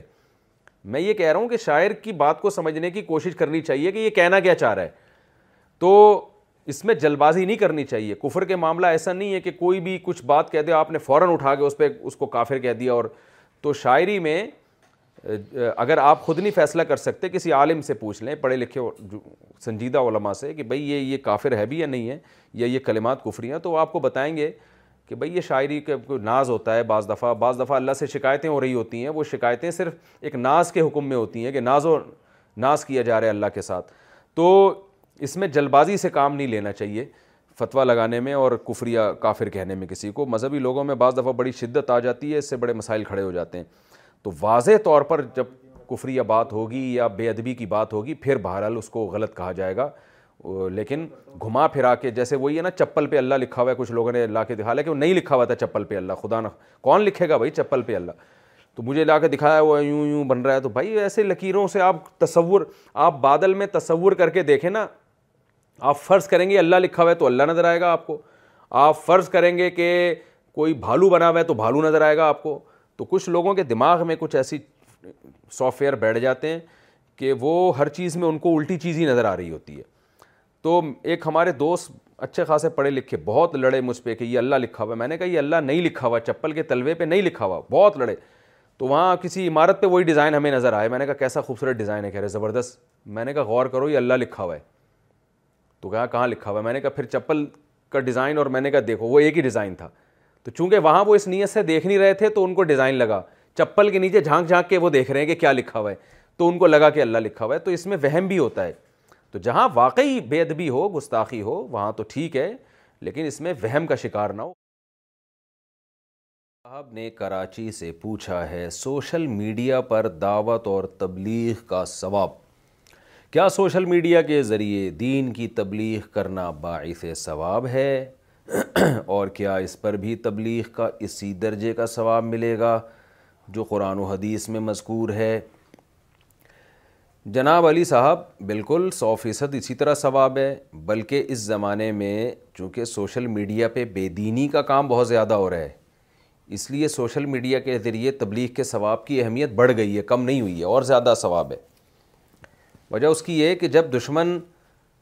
جن چیزوں کو استعمال کرتا ہے نا آپ کے خلاف تو اسی ویپن کو آپ اس کے خلاف استعمال کریں گے تو فائدہ ہوگا آپ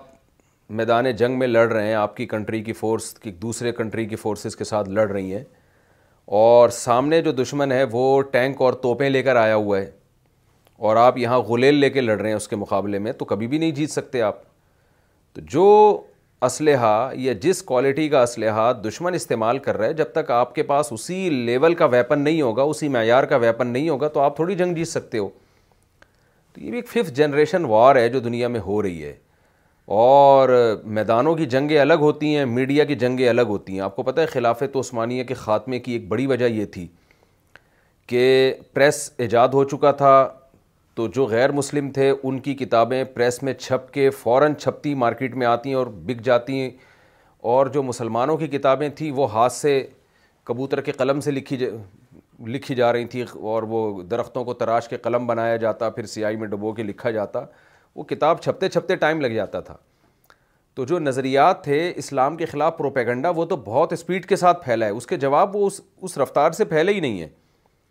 تو مسلمانوں کی ایک بہت بڑی یعنی شکست کی ایک بہت بڑی وجہ یہ یہ چیز بھی تھی کہ وہ پریس کی طرف نہیں آئے بہت دیر سے آئے اب آئے ہیں تو کتنا ٹائم گزر چکا ہے تو پریس سے بھی زیادہ اسپیڈ پریس میں کتابیں چھپتی ہیں نا اخبار چھپتا ہے اس سے بھی زیادہ اسپیڈ ہے اس وقت سوشل میڈیا کی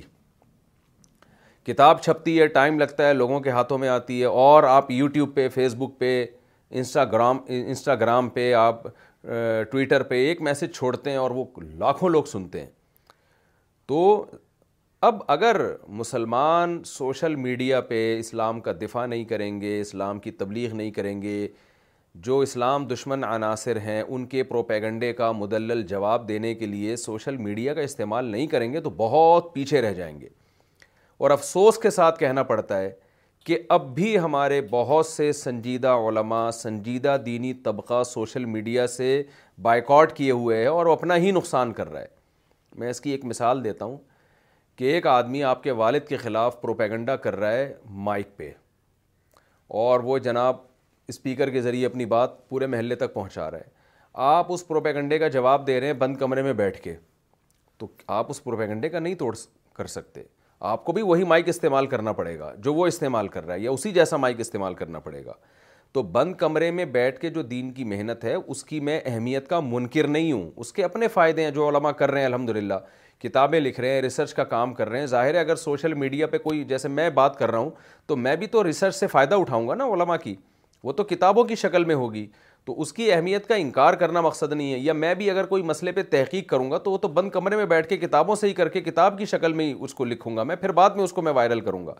تو کتاب کی اہمیت بند کمرے میں بیٹھ کے جو دین کی خدمت ہو رہی ہے اس کی اہمیت کا انکار کرنا ہرگز مقصد نہیں ہے اس کے اپنے فائدے ہیں اس کی اپنی اہمیت ہے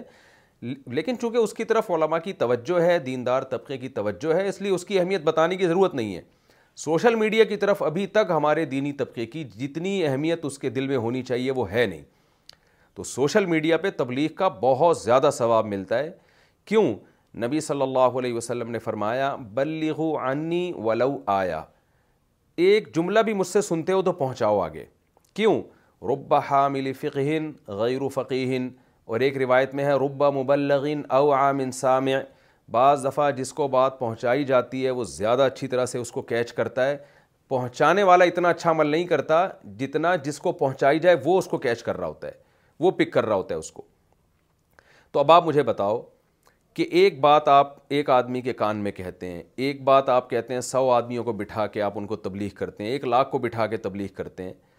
جو جو عمل کرے گا آپ کو ثواب ملے گا اور ایک بات سوشل میڈیا کے ذریعے ملینز لوگوں پہ پہنچتی ہے تو آپ بتاؤ کون زیادہ اچھا تبلیغ کا کام کر رہا ہے جو ملینز ملین ملینز تک بات پہنچا رہا ہے یقیناً وہ خیر کو بہت تیزی سے پھیلا رہا ہے تو سو آدمیوں کو بٹھا کے بات کرنے کی اپنی ویلیو ہے اس میں مجلس کا ایک اثر پڑتا ہے کوالٹی کے اعتبار سے لوگ تیار ہوتے ہیں لیکن جب آپ سوشل میڈیا پہ کام کرتے ہیں تو کوانٹٹی کے اعتبار سے بات آپ کی زیادہ پھیلتی ہے تو کوالٹی بھی مقصد ہے وہ جب تک نہیں ہوگی جب تک فیس ٹو فیس آپ لوگوں سے ملیں گے نہیں جیسے تبلیغ جماعت والے کر رہے ہیں گھر گھر جا کے دعوت دینا اس میں تھوڑے لوگ تیار ہوتے ہیں مگر کوالٹی ان کی اچھی ہوتی ہے سوشل میڈیا پہ زیادہ لوگ تیار ہوتے ہیں لیکن وہ کیفیت نہیں ہوتی ان کی تو شریعت میں دونوں چیزیں مقصد ہیں کوانٹیٹی بھی اور کوالٹی بھی تو کوالٹی کے لیے آپ خانقاہی نظام ہے دینی مدرسوں کا نظام ہے علماء جو فیس ٹو فیس لوگوں کو جا کے سمجھاتے ہیں اور کوانٹیٹی کے لیے سوشل میڈیا کا استعمال ہے بعض دفعہ اس میں کوالٹی بھی پیدا ہو جاتی ہے لوگ توبہ بھی کر لیتے ہیں بیان سن کے لیکن بات آپ کی وائرل بہت ہوتی ہے بہت پھیلتی ہے بات تو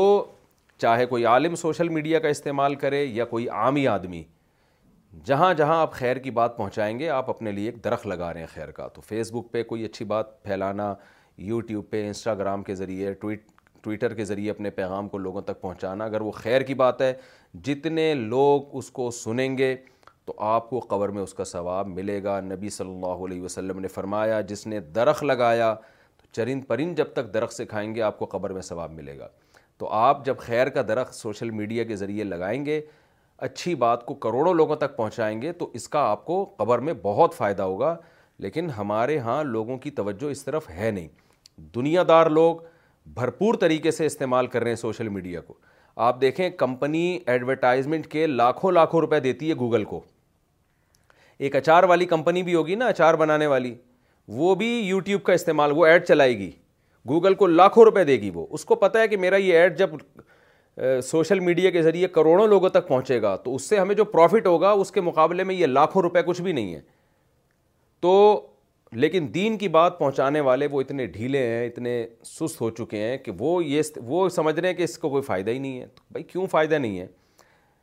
جو کمپنیاں ہیں ایڈورٹائزمنٹ کر رہی ہیں یوٹیوب کے ذریعے فیس بک کے ذریعے ان کو فائدہ ہو رہا ہے نا تبھی تو وہ پیسے دے دے کے ایڈورٹائزمنٹ کرا رہی ہیں ان کو پتہ ہے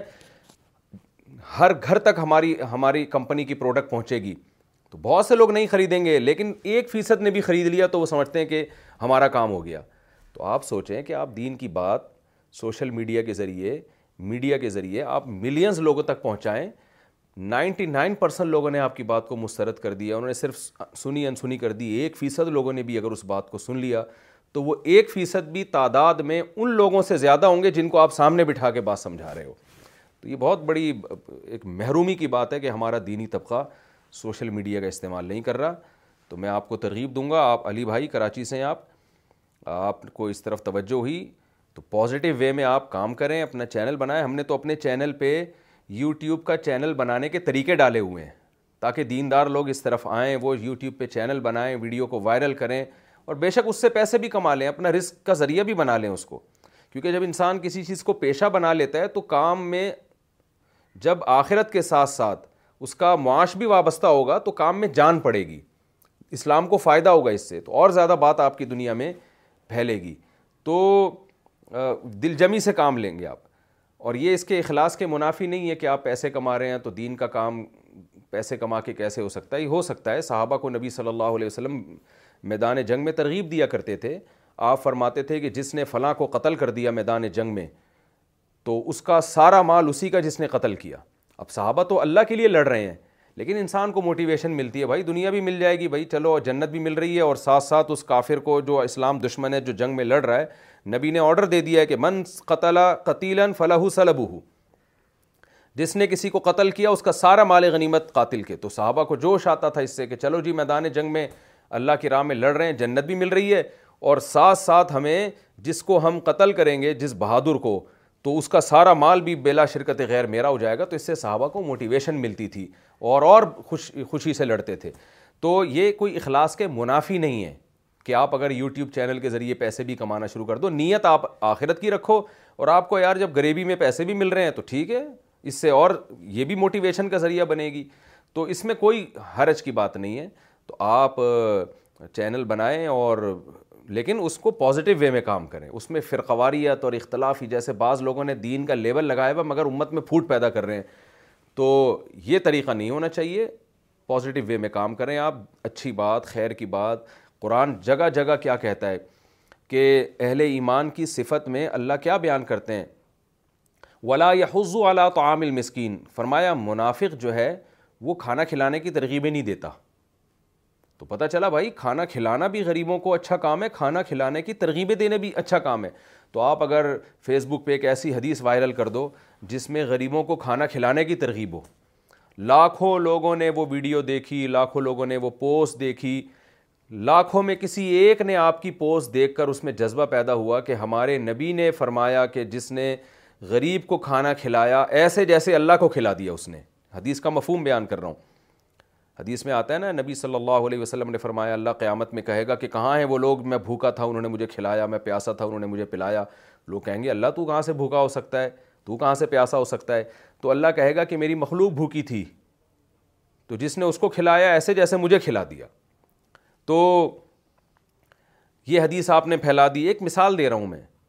تو اب لاکھوں لوگوں نے سن لی دیکھ لی کسی ایک کو بھی خیال آ گیا کہ یار چلو آج اس پر ہم عمل کرتے ہیں فلاں غریب بھوکا ہے چلو ہم اس کو کھلا دیتے ہیں تو فری میں آپ کو ثواب مل گیا کلک کرنے کی بیس پہ یا ایک پوسٹ بنانے کی بیس پہ یا جس نے اس کو پوسٹ کو شیئر کیا جو جو شیئر کر رہے ہیں جو جو اللہ کے خزانوں میں کمی نہیں ہے اللہ دو روٹیوں کے بدلے میں نا جو روٹی ایک خرچہ ہو رہا ہے اس سیٹ صاحب کا جو غریب کو کھلا رہا ہے اس کو بھی پورا پورا اللہ جھر دے رہا ہے جن جن نے اس پوسٹ کو شیئر کیا ہوگا جو اس بندے تک پہنچی ہوگی جس نے کھانا کھلایا سب کو ایک کلک کرنے کی بیس پہ اور اس کو شیئر کرنے کی بیس پہ فائدہ ہو رہا ہے تو فری پھوکٹ کا ثواب ہے لوگ برباد کر رہے ہیں ضائع کر رہے ہیں وہ سمجھتے ہیں شاید اللہ کے خزانوں میں کمی ہے اللہ کہاں یہ دیکھ رہا ہے کہ جی اتنے لوگ کلک کریں گے اور اتنے لوگ اس پہ کھانا کھلائیں گے تو کہاں معاذ اللہ نقل کفر گویا سمجھتے ہیں اللہ کے پاس اتنی فرصت کہاں ہے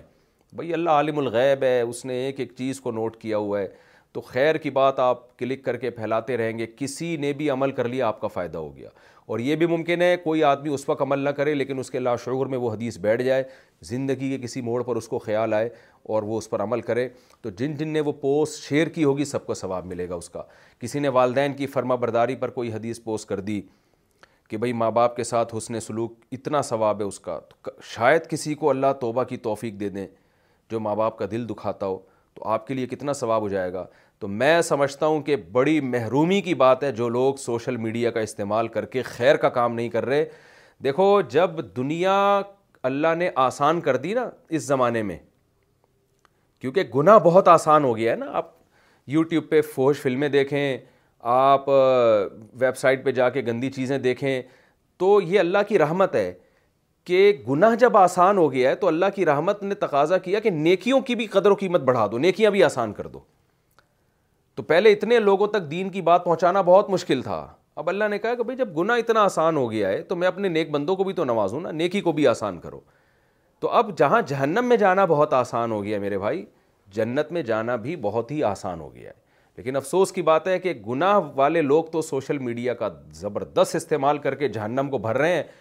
لیکن نیک لوگ وہ کہہ رہے ہیں نہیں جی یہ فیس بک سے کیا ہوتا ہے تو واٹس ایپ سے کیا ہوتا ہے تو بیٹھو یار تم بیٹھ کے اچھی پوسٹ کو کلک ہی کر لو اتنی دیر بیٹھ کے گوگل میں ایک زمانے میں اب اب کا مجھے پتہ نہیں صرف کلک کرنے کے پیسے ملتے تھے تو بعض لوگوں نے فیک آئیڈیاں بنا کے بس بٹن دبانے کے لیے بیٹھے ہوئے تھے وہ پیسے مل رہے تھے نا تو یہ آپ کو آخرت میں اچھی پوسٹ کو شیئر کریں گے اچھے بیان کو شیئر کریں گے اچھی چیزوں کو شیئر کریں گے تو بھائی اس کے آخرت میں پیسہ ملے گا اور آخرت میں اگر اگر آپ نے دنیا میں یہ نہیں کمایا نا یہ آخرت والا تو آخرت میں بڑی محرومی ہوگی تو بھرپور استعمال کریں علماء کی اہل حق علماء کی پوسٹوں کو حدیث کو قرآن کو اور کوئی بھی اچھی بات جس میں خیر ہو کوئی میسج ہو جس میں خیر ہو اس کو پھیلا دیں دنیا میں میں تو یہاں تک لوگوں سے کہتا ہوں یار جن کو مختلف زبانیں آتی ہیں آپ سمجھتے ہو کہ یہ پیغام ایسا ہے اسلام کا کہ غیر مسلموں کو جانا چاہیے آپ اس کا چائنیز زبان میں ترجمہ کر کے وائرل کر دو آپ سمجھتے ہو یار یہ گوروں کے پاس بھی یہ پیغام اسلام کا جانا چاہیے آپ انگلش میں ٹرانسل ڈبنگ کرو اس کو بہترین آواز میں خاندانی قسم کی ٹرانسلیشن ہو امریکہ میں پھیلا دو اس کو یو کے میں پھیلا دو لیکن وہی ہے مسلمان نہ دین کا نہ دنیا کا وہ ایک صاحب نے بڑی اچھی بات کی تبلیغ میں وقت لگا کر آئے بڑے ماشاء اللہ ہینڈسم ہو گئے موٹے ہو گئے نا گول مٹول تو تبلیغ میں جو بڑے حضرات اہل علماء ہیں یا اچھے لوگ ہیں وقت لگاتے ہیں وہ تو بڑے طریقے سے وقت لگاتے ہیں لیکن کچھ ہم جیسے نالائق بھی ہوتے ہیں تو وہ صاحب میرے جیسے نالائق تھے وہ جناب چار مہینے لگا کر آئے تو گول سرخ لال ٹماٹر موٹے تازے طبیعت میں ان کے مزہ بھی تھا میں نے کہا بھائی آپ تو چار مہینے کے بعد بہت ڈبل ہو کر آ رہے ہیں انہوں نے کہا بھائی دیکھو بات یہ ہے کہ انسان دبلا ہوتا ہے دو فکروں سے یا تو دنیا کی فکر سے یا آخرت کی فکر سے تو کہنے لگا کہ میں جب تبلیغ میں نکلا تو دنیا کی فکر تو ختم ہو گئی میں نے کہا پھر کہہ رہے آخرت کی پیدا ہوئی نہیں یعنی میں نے ایسے ٹائم گزارا ہے کہ اپنی نالائقی بیان کر رہے تھے وہ تو ایسا ہی حال ہو گیا مسلمانوں کا کہ نہ ادھر کے نہ ادھر کے تو بھائی زندگی میں کچھ چستی پیدا کریں اور آخرت قرآن کہہ رہا ہے وہ ساری او الا مغفرت امر ربی کو جنا دوڑو ایک دوسرے سے آگے بڑھنے کی کوشش کرو تو دوڑ جبھی ہوگی جب آپ ہر میدان میں آگے نکلنے کی کوشش کریں گے عقیقے میں بکرے کی جگہ کیا ہم عام دعوت کر سکتے ہیں یہ سوال پوچھا ہے جی جمروز خان کراچی لڑکے کے عقیقے میں اگر ایک بکرا ذبح کریں تو عقیقہ ہو جائے گا میری والدہ کی خواہش ہے کہ عقیقے پر رشتہ داروں کو کھانا کھلا دیں جانور پھر کبھی ذبح کر دیں گے کیا اس طرح کرنا درست ہے جمروز خان کراچی سے دیکھو عقیقے میں حدیث صحیح حدیث سے بات ثابت ہے کہ لڑکے کے لیے دو بکرے یا دو دمبے یا گائے کے دو حصے وہ بھی بکرے ہی کے قائم مقام ہیں اور لڑکی کے لیے گائے کا ایک حصہ یا اونٹ کا ایک حصہ یا ایک دمبا یا ایک بکرا تو اصولی طور پر تو دو بکرے ذبح کرنا ہی ضروری ہے عقیقے میں اس کے بغیر عقیقہ نہیں ہوگا اور یعنی اصولی طور پر تو یہ لیکن ہمارے ہی علماء میں بہت سے اس کے بھی قائل ہیں کہ عقیقہ چونکہ ہمارے یہاں مستحب عمل ہے سنت عمل ہے فرض واجب نہیں ہے اور سنت جو فرض واجب کے درجے میں نہ ہو اس میں احکام میں تخفیف ہوتی ہے تو اس لیے بعض علماء کا یہ موقف ہے کہ دو بکروں کے بجائے اگر کوئی ایک بکرا بھی کر دے گا تو خلاف اولا تو ہے مگر عقیقہ ادا ہو جائے گا تو دونوں طرف علماء کے اقوال ملتے ہیں اس کی مثال بالکل ایسے ہے کہ کچھ دن پہلے میں نے مسئلہ ریکارڈ کروایا تھا کہ عقیقے کے بکرے میں جانور کا دو دانت کا ہونا بھی ضروری نہیں ہے تو اس پہ بعض اہل علم حضرات نے اعتراض کیا کہ بھائی یہ تو کتاب میں تو فلاں کتاب میں لکھا ہے فلاں کتاب میں لکھا ہے کہ دو دانت کا ہونا ضروری ہے تو اس کا بھی وضاحت سن لیں کہ جن علماء نے لکھا ہے نا کہ عقیقے کے بکرے کا دو دانت کا ہونا ضروری ہے اور اس کی وہی شرطیں جو قربانی کے بکرے کی شرطیں ان کی دلیل یہ ہے کہ حدیث میں بکرا اور دمبا کاٹنے کا حکم ہے نا تو جب مطلق بولا جاتا ہے تو فرد کامل مراد ہوتا ہے تو دو دانت سے جو چھوٹا بکرا ہوگا وہ تو بکرا کہلاتا نہیں ہے تو بکرے کا بچہ ہوا نا بکری کا بچہ ہوا وہ بکرا کہاں سے ہو گیا تو مطلق سے مراد فرد کامل تو جو قربانی کے بکرے کی شرائطیں وہی عقیقے کے بھی شرائط ہونی چاہیے تو یہ علماء کا موقف دلیل کے لحاظ سے بہت مضبوط ہے لہذا بہت سے علماء اس پہ فتویٰ دیتے ہیں زیادہ تر اسی پہ فتویٰ دیتے ہیں کہ عقیقے کے بکرے کی بھی وہی شرائط ہیں جو قربانی کے بکرے کی ہیں میں نے جو فتویٰ دیا کہ بغیر یعنی دو دانت کا نہ بھی ہو تو بھی اس کی قربانی جائز ہے یہ مفتی اعظم حضرت مفتی رشید احمد صاحب رحمہ اللہ تعالیٰ کی رائے ہے جو اصل فتح میں لکھی ہوئی ہے جو حضرت مفتی تقی عثمانی صاحب کے بھی استاد سے حضرت مفتی رفیع عثمانی صاحب کے بھی استاد سے حضرت مفتی محمد شفیع صاحب رحمۃ اللہ علیہ جو مفتی اعظم پاکستان تھے ان کے خاص شاگرد تھے ہمارے شیخ حضرت مفتی رشید احمد صاحب رحمۃ اللہ علیہ تو انہوں نے لکھا ہے ان کی رائے یہ تھی کہ عقیقے کے بکرے کے لیے دو دانت کا ہونا ضروری نہیں ہے اور اس کی بھی دلیل مضبوط ہے اس کی وجہ یہ ہے کہ ٹھیک ہے جب حدیث میں بکرا بولا گیا ہے یا دمبا بولا گیا ہے تو اس سے فرد کامل ہی مراد ہوگا اصولی طور پر تو ٹھیک ہے لیکن وہ یہ کہتے ہیں کہ عقیقہ چونکہ واجب نہیں ہے لہٰذا اس میں اتنی ساری شرطیں ایک مستحب کام کی وہ شرطیں نہیں ہوا کرتی جو ایک واجب کام کی ہوتی ہیں قربانی واجب ہے اس میں احتیاط کے پہلو کو ترجیح دی جائے گی تو چونکہ سنت ہے مستحب ہے تو فقہ حنفی میں اس کی دلیل کیا ہے وہ بھی موقع نہیں ہے مستحب کیوں ہے واجب کیوں نہیں ہے تو وہ پھر کسی اور وقت میں میں انشاءاللہ ریکارڈ کروا دوں گا تو ایک سنت مستحب عمل ہے تو اس میں اتنی تشدید نہیں ہے اس میں یعنی لوگوں کو وسعت دینی چاہیے اب دو دانت کا نہیں مل رہا تو بغیر دو دانت والا بھی کاٹ دو اللہ سے امید ہے انشاءاللہ قبول کر لے گا وہ تو اس اس کی بیس رخصت پر ہے تو اس لیے میں اس میں حضرت مفتی رشید احمد صاحب رحمۃ اللہ علیہ کی رائے ہی کو فالو کرتا ہوں اس کو فتویٰ اسی پہ دیتا ہوں تو وہ دونوں رائے موجود ہیں جو وہ بھی مضبوط رائے ہے کہ جن جو علماء کہتے ہیں دو دانت کا ہونا ضروری وہ بھی مضبوط رائے کہ مطلق سے فرد کامل مراد ہوتا ہے اور مفتی رشید احمد صاحب نے جو فتویٰ دیا کہ بھائی دو یعنی ایک بغیر دانت والا یعنی ابھی چھوٹا بچہ وہ بھی کافی ہے تو کیونکہ مستحب عمل ہے تو اس میں اتنی تشدید نہیں ہے تو اسی طرح ان کی یہ رائے ہے کہ اگر دو بکرے نہ ہوں ایک بھی کاٹ دو تو ان شاء اللہ اللہ قبول کر لے گا اس کو کیونکہ مستحب عمل ہے افضل تو یہی ہے کہ دو بکرے ہوں تو اس لیے لیکن بکرا ہی نہ ہو سرے سے جانور ہی نہ کاٹا جائے تو پھر عقیقہ نہیں ہوتا کیونکہ عراقت الدم دم جانور کا خون بہانا یہ شکرانے کے طور پر تاکہ پھر اس کے گوشت کو ہم کھائیں اور لوگوں کو کھلائیں یہ عقیقے میں مقصود ہوتا ہے تو اگر آپ کی والدہ کے پاس یا آپ کے پاس بکرے کے پیسے نہیں ہیں تو پھر تو ٹھیک ہے آپ لوگوں کو جمع کر کے کھانا کھلا دیں اللہ سے امید ہے کہ ثواب مل جائے گا لیکن اگر آپ کے پاس گنجائش ہے تو پھر بہرحال عقیقہ کی سنت اسی وقت پوری ہوگی جب آپ جانور ذبح کریں گے تو بہتر تو یہی ہے کہ دو بکرے جو حدیث میں آتا ہے کہ لڑکے کے لیے دو لڑکی کے لیے ایک دو کے پیسے نہیں ہیں مشکل ہے یا پیسے ہیں مگر آپ تنگی میں پڑ جائیں گے تو شریعت نے آپ کو تنگی میں نہیں ڈالنا ہے اس میں قربانی میں تو وجوب کے درجے میں ہے اس میں تو حدیث میں سخ وعید ہے کہ جو قربانی نہ کرے وہ ہمارے عیدگاہ میں نہ آئے تو وہاں تو شدت ہے لیکن عقیقے میں حنفیہ کے نزدیک شدت نہیں ہے یہ شکرانہ ہے ایک شکر کے طور پر آپ بچے کی ولادت ہوئی ہے تو شریعت کا مقصد آپ کو پینلٹی لگانا نہیں ہے شکرانے کے طور پر خوشی کے طور پر دو بکرے کاٹ کے بھائی خود بھی کھاؤ پبلک کو بھی کھلاؤ تو اب آپ کے پاس دو کے پیسے نہیں آپ ایک کاٹ دیں اللہ سے امید ہے انشاءاللہ آپ کا عقیقہ ادا ہو جائے گا اور یہ بھی ممکن ہے کہ ابھی ایک کاٹ دیں پھر کبھی زندگی میں اللہ اور پیسہ دے تو دوسرا بھی کاٹ دیے گا تو دو پورے ہو جائیں گے شقیقہ اس وقت نہیں ہو تو بعد میں بھی کیا جا سکتا ہے کھاتے پیتے گھرانے کی شادی پر مدد کرنا اگر کسی گھر میں ماشا اللہ کمانے والے بچے ہوں لیکن پورا نہ ہو رہا ہو اور کسی بیٹی کی شادی آ جائے تو کیا ہم شادی میں ان کی مدد کر سکتے ہیں اگر انہوں نے اچھا ہال کرایا ہو اور تھوڑا بہت جہیز بھی کر دیا ہو تو کیا ان کی ہیلپ کی جا سکتی ہے بنت عبداللہ بنت عبداللہ آپ کے پاس اگر فالتو پیسے ہیں تو بہت ساری اور جگہیں ہیں جہاں آپ دے دیں جب یہ کیسے غریب ہیں کہ پورا ہال کرا رہے ہیں بچی کی شادی کے لیے جہیز بھی دے رہے ہیں چلو جہیز دینا تو مجبوری ہے بعض دفعہ لڑکے والے جہیز کے بغیر کرتے نہیں ہیں ہال کی کیا ضرورت ہے تو اس لیے آپ تھوڑی ان کی تحقیق کریں ان سے پوچھیں بھائی آپ نے ہال اور وہ بھی اچھا والا ہال مہنگا والا ہال کیوں کرایا ہے اگر اس کی کوئی معقول ریزن بیان کرتے ہیں مثال کے طور پر یہ معقول ریزن ہو سکتی ہے کہ بھائی لڑکے والوں کے نخرے اتنے ہیں کہ وہ کہہ رہے ہیں اچھا ہال اگر آپ نے نہیں کرایا تو ہم رشتہ توڑ دیں گے یا بعد میں تانے دینے کا خطرہ ہے اور واقعی خطرہ ہو خامخہ کی ہوائی بات نہ ہو تو پھر یہ لڑکی والوں کی واقعی مجبوری ہے کیونکہ میں نے ایسے مسٹنڈے دیکھے ہیں جو لڑکی والوں سے کہتے ہیں فلاں ہال میں نکاح ہوگا اگر وہاں نہیں کیا تو ہماری طرف سے انکار ہے وہ اپنی عزت کا مسئلہ بنا لیتے ہیں اس کو اگر کوئی لڑکا اس ٹائپ کا ہے تو پہلی بات تو یہ کہ ایسے لڑکوں کو رشتہ دینا ہی نہیں چاہیے اتنا فضول قسم کا آدمی ہے وہ لیکن اگر لڑکی کی عمر نکل رہی ہے اور آپ مجبوری میں دے رہے ہیں کہ یار something is better than nothing کہ چلو یار مکھنچو ہی ملا ابھی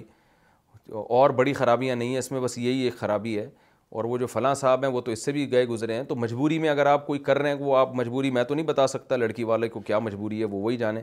تو کوئی معقول ریزن اگر وہ بیان کرتے ہیں جو جو سمجھ میں آتی ہے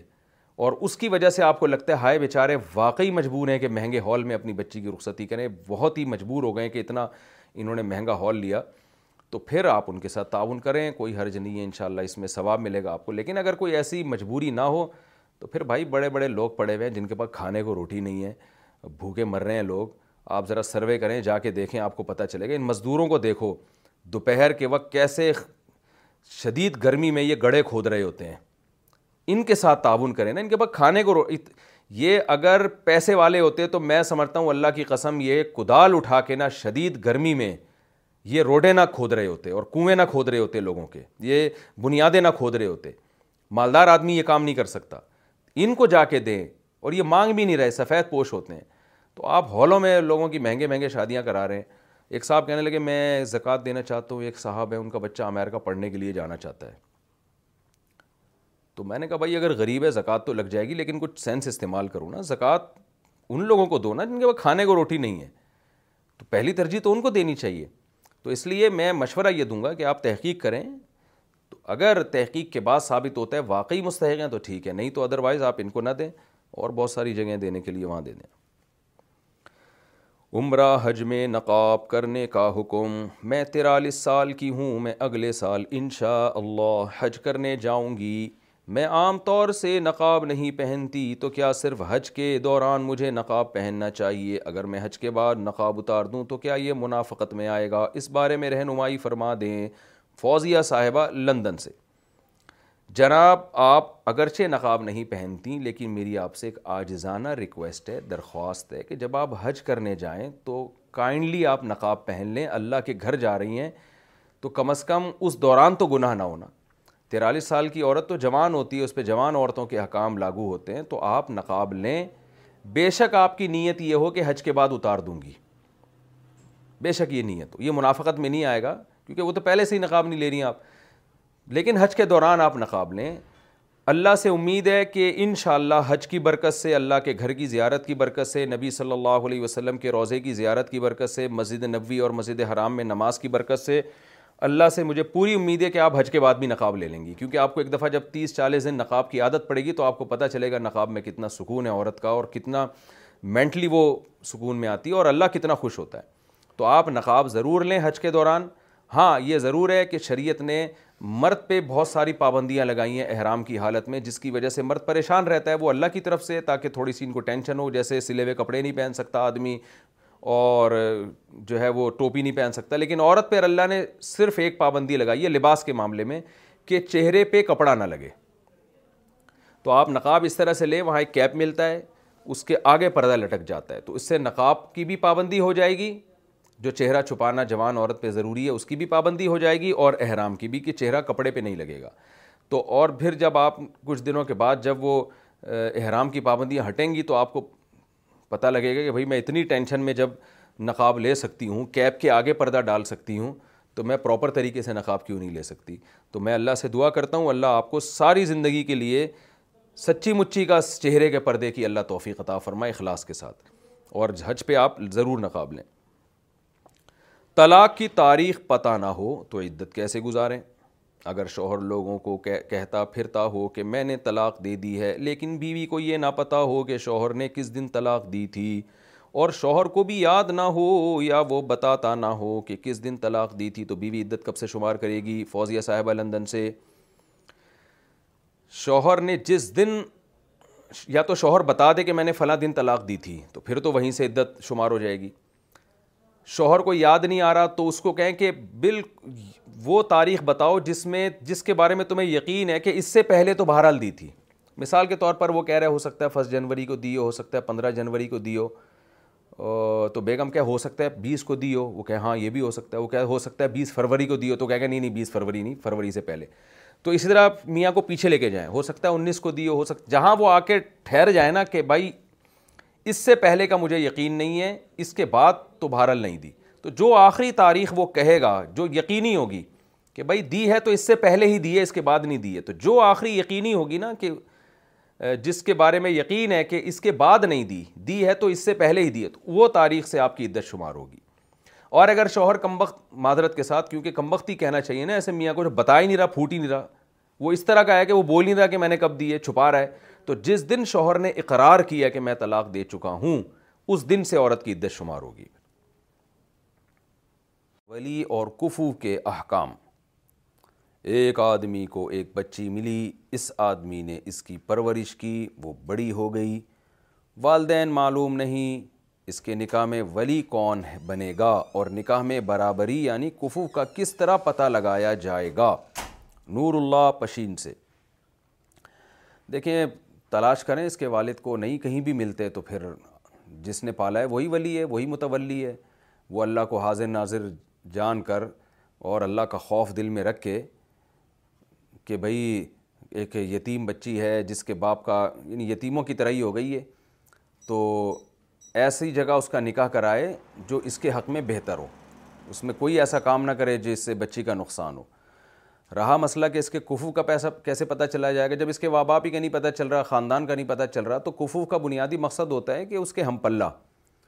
یعنی لڑکی کا نکاح اس سے کمتر میں نہ ہو تو جب آپ نے اس کو پالا ہے اس کو یعنی جس آدمی نے اس کو پالا ہے تو وہ کیونکہ جس ماحول میں لڑکی پلی بھڑی ہے نا تو بس اسی کے لحاظ سے دیکھا جائے کہ مثال کے طور پر جس بندے نے لڑکی کو پالا ہے وہ بہت مالدار ہے تو بہت غریب لڑکے سے اس بچی کی شادی کریں گے تو یہ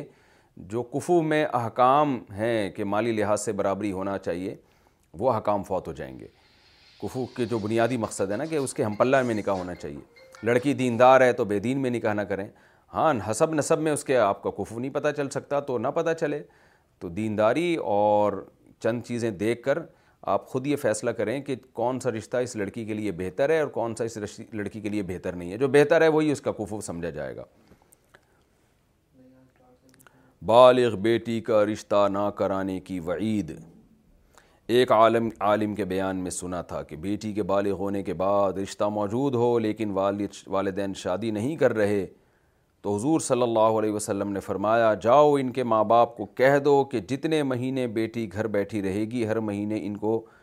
ایک نبی کے قتل کا گناہ ملے گا تو کیا یہ حدیث درست ہے اخت حسن کراچی سے نہیں یہ حدیث تو من گھڑت ہے ایسی کوئی حدیث نہیں ہے ہاں یہ ضرور ہے کہ نبی صلی اللہ علیہ وسلم نے فرمایا تین چیزوں میں تاخیر نہ کرو ان میں ایک چیز کیا ہے کہ جب بچی بالغ ہو جائے اور اس کا ہم پلہ اور مناسب رشتہ آ جائے تو پھر اس کا نکاح میں نکاح میں تاخیر نہ کرو تو بالغ ہوتے ہی لڑکی کا نکاح کرنا یہ شریعت میں اس کی بہت زیادہ ترغیب ہے کہ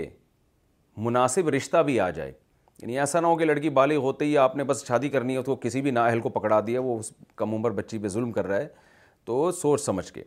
ہاں رشتہ آ جائے پھر بھی آپ نہیں کر رہے کہ نہیں جی بچی کی پہلے ایجوکیشن مکمل کرنی ہے یا بچی کو کوئی لڑکا پسند آ رہا ہے بالغ ہو گئی لڑکی اس کو کوئی لڑکا پسند آ رہا ہے تو آپ خام خام میں اس کی شادی میں تاخیر کر رہے ہیں جب کہ لڑکے میں کوئی بڑا عیب بھی نہیں ہے تو یہ بھی ظلم ہے تو ایسی صورت میں لڑکی اگر کوئی گناہ کرے گی تو لڑکی بھی گناہ گار ہوگی اور اس کے والدین بھی گناہ گار ہوں گے یہ خوب سمجھ لیں ہاؤس وائف کفارہ کیسے ادا کرے اگر عورت یا عورت ہاؤس وائف ہو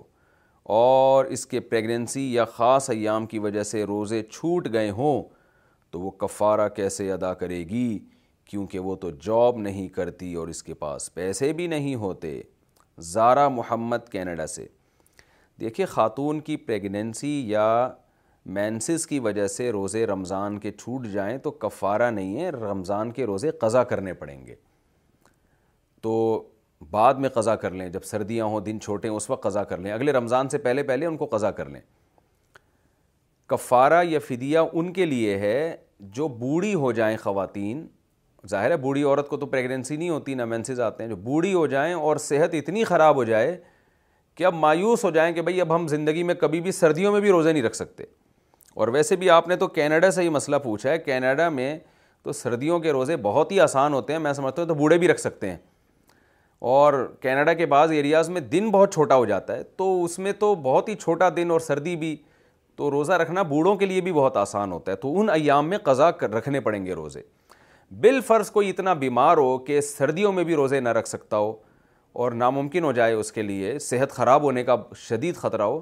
پھر ان کے لیے فدیا ہے تو ایک روزے کا فدیہ ہے ایک غریب کو دو ٹائم کا کھانا کھلا دیں یا سوا دو کلو اور بعض علماء کہتے ہیں پونے دو کلو ہماری رائے میں سوا دو کلو سوا دو کلو گندم یا اس کی قیمت دے دیں تو یہ ایک روزے کا فدیا ہے تو جو خاتون یہ بھی نہ کر سکے میرا خیال ہے کینیڈا میں کوئی خاتون شاید اتنی غریب نہ ہو کہ وہ سوا دو کلو گندم بھی ایک روزے کے بدلے میں ایک غریب کو نہ دے سکیں اتنا تو وہاں گنجائش ہوتی ہی ہے لوگوں کے پاس لیکن ولفرز کوئی خاتون اتنی غریب ہیں کہ سوا دو کلو گندم کے پیسے بھی نہیں دے سکتی اور میاں سے مانگنے پر میاں بھی نہیں دے رہا یا میاں کو کہہ دیں کہ بھائی میری طرف سے آپ غریبوں کو اتنے پیسے دے دیں بانٹ دیں تو وہ بھی اس کے لیے بھی ایگری نہ ہو تو ویسے ایسے میاں بھی کینیڈا میں میرا خیال ہے شارٹ ہوں گے لیکن بہرحال اگر ایسا میاں مارکیٹ سے شارٹ ہو چکے ہیں کینیڈا کی مارکیٹوں میں اس قسم کا میاں اویلیبل ہی نہیں ہے کہ جو بیوی کے ساتھ اتنا تعاون بھی کرنے کے لیے تیار نہ ہو کہ بھائی گندم کے تھوڑے سے پیسے دے دے اس کو روزوں کے بدلے میں تو پھر ایسی خاتون صبر کریں گی اور کچھ بھی نہیں ہے اللہ معاف کرنے والا ہے کیونکہ ان کے پاس وسائل ہی نہیں ہیں گنجائش ہی نہیں ہے تو جب اللہ گنجائش دے دے فدیہ دے دے گنجائش نہ ہو تو پھر اللہ تعالیٰ معاف کرنے والا ہے میک اپ کے بعد سوشل میڈیا پر تصویر لگانا میں میک اپ آرٹسٹ ہوں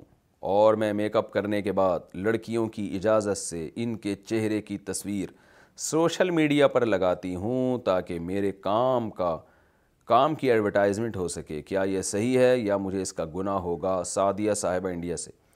جوان لڑکی کا خاص طور پہ میک اپ کر کے اس کی تصویریں وائرل کرنا یہ تو بالکل جائز نہیں ہے تو آپ یہ کام نہ کریں آپ ایڈورٹائزمنٹ کے لیے کوئی اور ذریعہ استعمال کریں ویسے ہی اپنی یعنی آپ جو اپنی کمپنی ہے اس کا نام ایڈورٹائز کریں پروموٹ کریں اس کو لیکن یہ تصویر کا لڑکیوں کی جمال لڑکیوں کے چہرے کی تصویر کا استعمال یہ صحیح نہیں ہے آپ اس کو چھوڑ دیں انشاءاللہ اللہ اسی میں آپ کو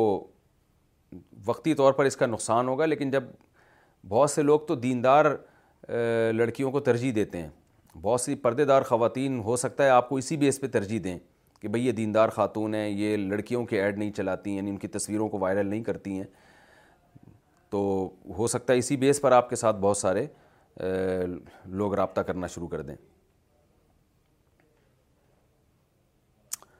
خنزیر کے بالوں سے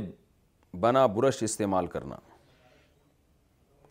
کہا جاتا ہے کہ یہ جو برش ہوتا ہے یہ خنزیر کے بالوں سے بنایا جاتا ہے تو کیا برش کا استعمال کرنا درست ہوگا یا نہیں بنت عبداللہ خنزیر کے بالوں کا برش استعمال کرنا جائز نہیں ہے حرام ہے خنزیر سر کے با یعنی سر سے لے کے اپنے کھر کے ناخن تک حرام ہے اس کی کسی بھی چیز سے فائدہ اٹھانا جائز نہیں ہے لیکن یہ صرف لوگوں کے کہنے سے نہیں کہ کسی نے کہہ دیا یہ خنزیر کے بالوں کا برش ہے کوئی مستند خبر ہونی چاہیے مستند رپورٹ ہونی چاہیے اس کے بعد آپ یہ فیصلہ کریں گی کہ یہ خنزیر کے بالوں کا ہے جب تک یقین نہیں ہے تو وہ جائز سمجھا جائے گا جانوروں کی جفتی پر اجرت لینا جانوروں کی جفتی پر اجرت لینا کیسا ہے اگر کسی کا یہ پیشہ ہو تو کیسا ہے محمد عثمان سہارنپور سے حدیث میں سراحتاً منع ہے کہ آپ صلی اللہ علیہ وسلم نے اس عمل سے منع کیا ہے صحیح حدیث موجود ہے اس کی یعنی عمل کے مراد اس کی اجرت سے منع کیا ہے البتہ دوسری حدیث میں یہ ملتا ہے کہ جو جس ج کا جانور ہے یعنی نر جس سے لے رہے ہیں اس کو بطور ہدیہ کے بطور اکرام کے اگر کوئی کچھ دینا چاہے تو اس کی اجازت دی گئی ہے تو لہٰذا اس کو کاروبار بنا لینا بعض لوگوں کا یہ کاروبار ہے نر بکرے لے کے یا نر بچھڑے لے کے کھڑے ہوتے ہیں اور کرایہ پر وہ دے رہے ہوتے ہیں جفتی کا کرایہ ہوتا ہے یعنی اس کو میل سے میٹنگ کا جو ہے نا پراپر رقم طے ہوتی ہے ان کی کہ بھئی اس بکرے کا اتنا ریٹ ہے اس کا اتنا ریٹ ہے تو یہ جائز نہیں ہے ہاں یہ ضرور ہے کہ کسی کو جانور دے دیا جائے اور اسے یوں کہا جائے کہ بھائی یہ اس کے کھلائی پلائی کی مد میں یا تو پیسے دے دو یا اس کو چارے یعنی چارہ ڈال دو تو اس طرح سے تو یعنی اس کی تعویل کر کے جو صاف ست بالکل یعنی ایسا نہ ہو کہ واضح طور پر اس عمل ہی کا کمیشن لیا جا رہا ہو تو یہ ناجائز ہے تو بطور اکرام کے جس کا جانور آپ نے استعمال کیا ہے میل کو کراس فیمیل کو کراس کروانے کے لیے تو اس کو اکرام کے طور پر اپنے طور پہ کوئی خود سے کچھ دے دے یا وہ بندہ کہہ دے بھائی ٹھیک ہے یہ بکرا لے جاؤ یا یہ بچھڑا لے جاؤ اور کراس کروانے کے لیے دو چار دن تمہارے پاس رہے گا تو اس میں چارے کے مد میں اتنے پیسے دے دینا تو اس طرح سے گنجائش ہے لیکن جو اجرت طے کر کے لی جاتی ہے یہ جائز نہیں ہے دو طلاق کے بعد رجوع کا طریقہ اچھا یہاں یہ بھی ہے کہ جانور کی جفتی پر اجرت لینا تو جائز نہیں ہے لیکن اگر کوئی اس کے بغیر جانور دینے کے لیے تیار نہ ہو تو دینے والے کے لیے پھر مجبوری میں گنجائش ہے یہ خوب سمجھ لیں دو طلاق کے بعد رجوع کا طریقہ دو طلاق رجعی سے رجوع کا طریقہ بتا دیں عبد الجبار بلوچستان سے دیکھیں ایک طلاق کے بعد رجوع کا جو طریقہ ہے وہی دو طلاقوں کے بعد بھی ہے طلاق کے بعد تین مینسز سے پہلے پہلے مرد رجوع کر سکتا ہے تین مینسز گزرنے سے پہلے پہلے اگر بیوی کو پریگننسی تھی تو بچے کی ولادت سے پہلے پہلے رجوع کر سکتا ہے چاہے ایک طلاق دی ہو یا دو دی ہوں رجوع کا طریقہ یہ ہے کہ زبان سے کہہ دے بیوی سے کہ میں نے رجوع کر لیا بہتر ہے گواہ بھی بنا دے بہتر ہے ضروری نہیں ہے یا زوجہ سے ایسا تعلق قائم کیا جائے جو صرف میاں بیوی کے درمیان ہی ہو سکتا ہے اس سے جمع کر لے یا بوس و کنار کر لے تو کوئی بھی ایسا عمل جو صرف میاں بیوی ہی کر سکتے ہیں تو ایسا عمل کرنے سے بھی خود بخود آٹومیٹیکلی رجوع ہو جائے گا کیا ہونے والی ساس سے پردہ ہے میری ہونے والی ساس صاحبہ جو کہ ابھی نامحرم ہیں کبھی کبھار فون کال کر کے خیر خیریت پوچھ لیا کرتی ہیں اور کبھی جب گھر جانا ہوتا ہے تو پردے میں آ جایا کرتی ہیں اور سلام دعا ہو جایا کرتی ہے کیا یہ عمل درست ہے اکرام صاحب کراچی سے دیکھیں اس کا مدار اس پر ہے فتنے کا اندیشہ کتنا ہے اگر صرف کبھی کبھار فون کر رہی ہیں کہ بھئی جو ہونے والا دماد ہے مارکیٹ میں ہے بھی کہ نہیں ہے ایسا تو نہیں کہیں مرمر آ گیا کوئی غیب ہو گیا تو عورتوں کو فکر ہوتی ہے اپنی بچی کی کہ بھئی ایسا نہ ہو کہ دماد کو کوئی کچھ ہو جائے تو اس لیے وہ فون کر کے پوچھ لیتی ہیں تو دماد اگر ہونے والا دماد اگر فون کر کے بتا دے جی خیریت سے ہوں تو ٹھیک ہے گپے نہ لگائیں ہا ہا ہو ہی ہی نہ کریں اور اگر وہ اسی طرح گھر چلا جائے اس کو چائے پانی کا پوچھ لیا کہ بظاہر ایک رشتہ ہونے والا ہے تو بھی کوئی حرج نہیں ہے اس میں لیکن جہاں ذرا بھی فتنے کا اندیشہ ہوگا تو وہ اس پہ بھارل وہ قرآن کی آیت ہے نا واللہ یعلم المفسد من المصلح اللہ فرماتے ہیں کہ اللہ جانتا ہے کون فسادی ہے اور کون اصلاح کرنے والا ہے تو دل میں آپ کے کیا ہے دل میں اس خاتون کے کیا ہے جو اپنے ہونے والے داماد سے بات کر رہی ہیں یہ اللہ جانتا ہے تو کسی مفتی کے فتوے کی وجہ سے حرام چیز حلال بہرحال نہیں ہو جاتی تو بعض لوگ علماء کی ان گنجائشوں سے ناجائز فائدہ بھی اٹھاتے ہیں بہرحال فی نفسی ہی کیونکہ سانس بننے والی ہیں اور ضرورت بھی ہوتی ہے تو سلام دعا میں کوئی حرج نہیں معلوم ہوتا اور گھر میں اگر وہ داماد چلا جاتا ہے ابھی اول تو بہتر یہی نکاح سے پہلے نہ جائیں کیوں جا رہے ہیں لیکن بعض دفعہ ہوتا ہے لڑکی والوں کو ڈر ہوتا ہے پتہ نہیں یار یہ کیا نکلے بعد میں کیونکہ آج کل شادیاں نا اجنبیوں میں بہت ہو رہی ہیں تو اجنبی بندوں کو پہچاننے میں بڑا ٹائم لگتا ہے تو بعض دفعہ اس لیے بھی وہ بلا رہے ہوتے ہیں بار بار کھانے پہ دعوت میں بندے کو سمجھنے میں مدد ملے یہ ہے کیا تو گنجائش ہے لیکن بے تکلف ہونا بہرحال جائز نہیں ہے اور گنجائش بھی اس حد تک ہے جس حد تک فساد کا یا فتنے کا اندیشہ نہ ہو نماز کے وقت میں پندرہ اور اٹھارہ ڈگری کی تفصیل نماز کے اوقات میں جو پندرہ ڈگری اور اٹھارہ ڈگری ہے اس کی کیا حقیقت ہے اس میں سے افضل کون سا ہے خاص کر فجر اور عشاء کی نماز میں وقاص احمد دیکھیں عشاء کی نماز میں تو جب شفق احمر یعنی جو مغربی کنارے پر جو سرخ پٹی ہے وہ پہلے غائب ہوتی ہے اس وقت سورج پندرہ ڈگری پر ہوتا ہے پھر جب اٹھارہ ڈگری پر پہنچتا ہے تو سفید پٹی بھی غائب ہو جاتی ہے تو اس بارے میں امام ابو حنیفہ رحمہ اللہ تعالیٰ کی جو رائے ہے وہ جمہور سے ہٹ کر ہے وہ رائے یہ ہے کہ جب سفید پٹی غائب ہو جائے گی اور اٹھارہ ڈگری پر سورج پہنچے گا تو عشاء کا وقت داخل ہوگا مغرب کا ختم ہوگا لیکن تینوں ائمہ کے نزدیک امام مالک امام شافی امام احمد ابن حنبل کے نزدیک جب سرخ پٹی غائب ہو جائے گی جو پندرہ ڈگری پر غائب ہو جاتی ہے اور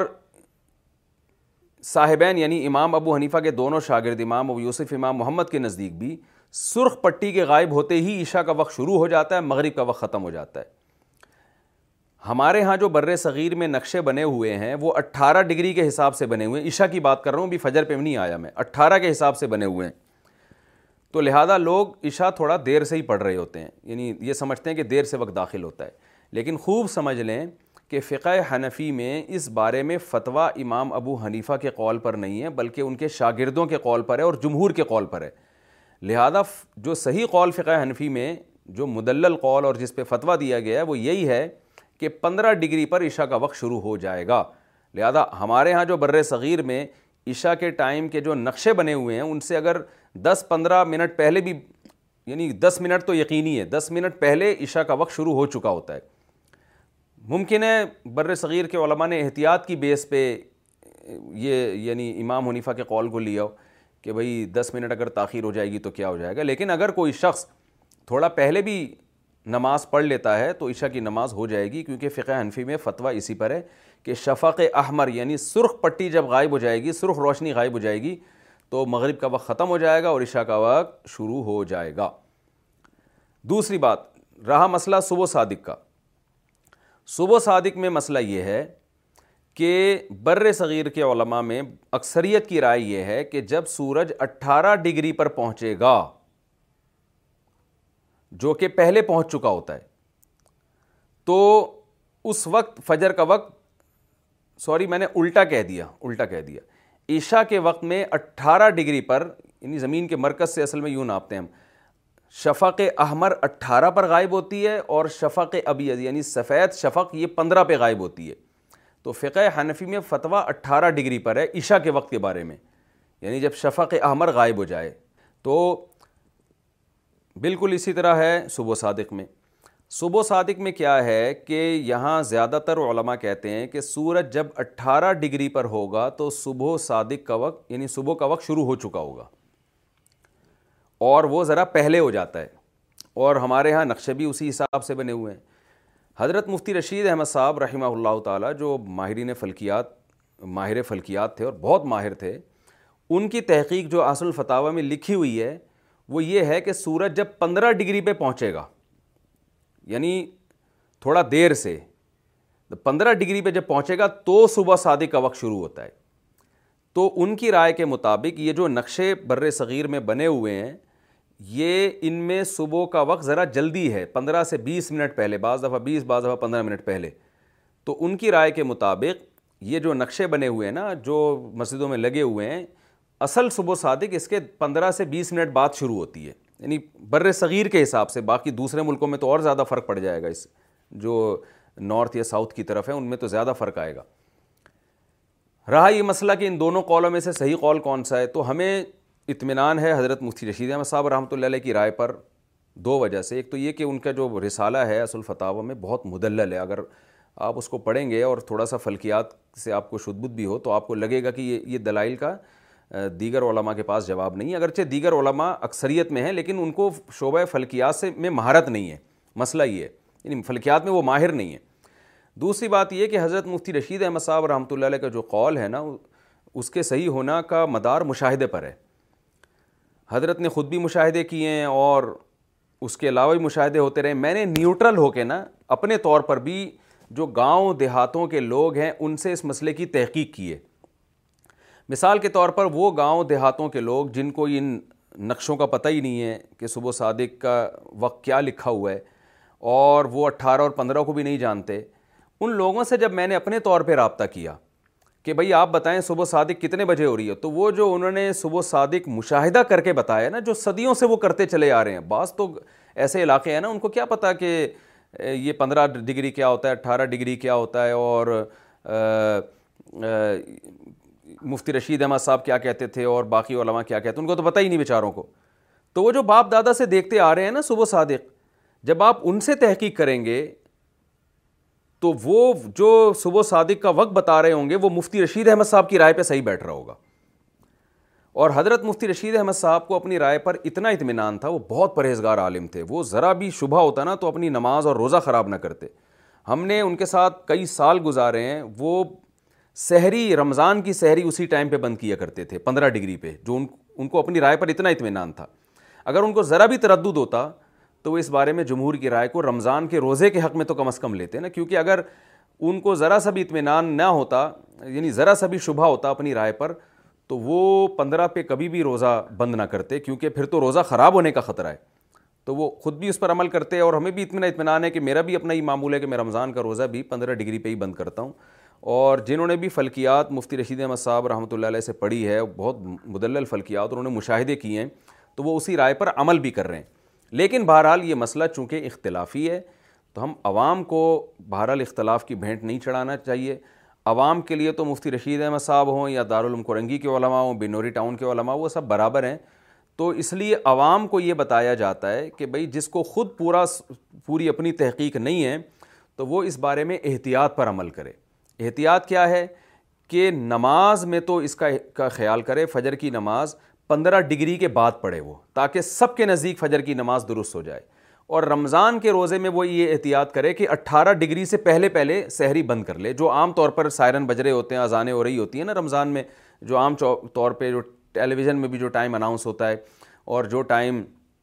عام نقشوں میں لکھا ہوا ہے اس ٹائم سے پہلے پہلے سحری کھا کے ختم کر لے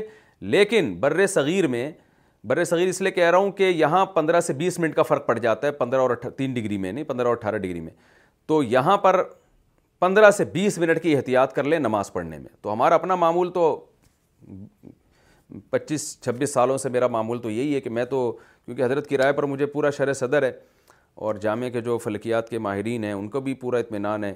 تو وہ تو یہی کرتے ہیں کہ رمضان کا روزہ بھی دیر سے ہی یعنی پندرہ پر ہی بند کرتے ہیں لیکن یہ کہ جو ظاہر ہے حضرت بھی اس کے قائل نہیں تھے کہ اپنی رائے زبردستی لوگوں پہ ٹھونسی جائے یا مسجدوں میں ایک اختلاف انتشار پیدا کیا جائے تو عوام کو یہی مسئلہ بیان کیا جاتا ہے کہ وہ دوسری طرف بھی بہر علماء ہیں اور قابل احترام علماء ہیں صاحب علم علماء ہیں ان کی بھی اپنی ایک ریسرچ ہے تحقیق ہے تو کوئی اگر احتیاط پر عمل کرنا چاہے تو پھر اس پر عمل کر لے کہ اٹھارہ ڈگری سے پہلے پہلے وہ سحری بند کر دے اور فجر کی نماز وہ پندرہ ڈگری کے بعد پڑھے میرا بھی اپنا معمول یہ ہے کہ میں تو ابھی تو چونکہ مسئلہ ریکارڈ کروا رہا ہوں تو اس میں تو پوری ڈیٹیل لانا ضروری تھا